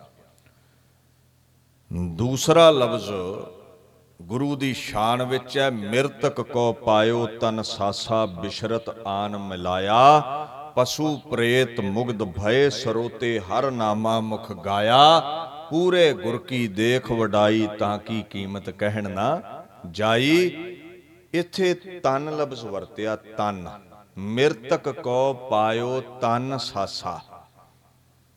ਮੁਰਦੇ ਸਰੀਰ ਵਿੱਚ ਗੁਰੂ ਨਾਨਕ, ਗੁਰੂ ਗੋਬਿੰਦ ਸਿੰਘ ਸਾਹ ਪਾ ਦਿੰਦੇ ਨੇ। He infuses breath into the dead ones ਕਈ ਕਹਿ ਦਿੰਦੇ, ਨਾ ਜੀ, ਤੁਸੀਂ ਅਰਥ ਗਲਤ ਕੀਤਾ।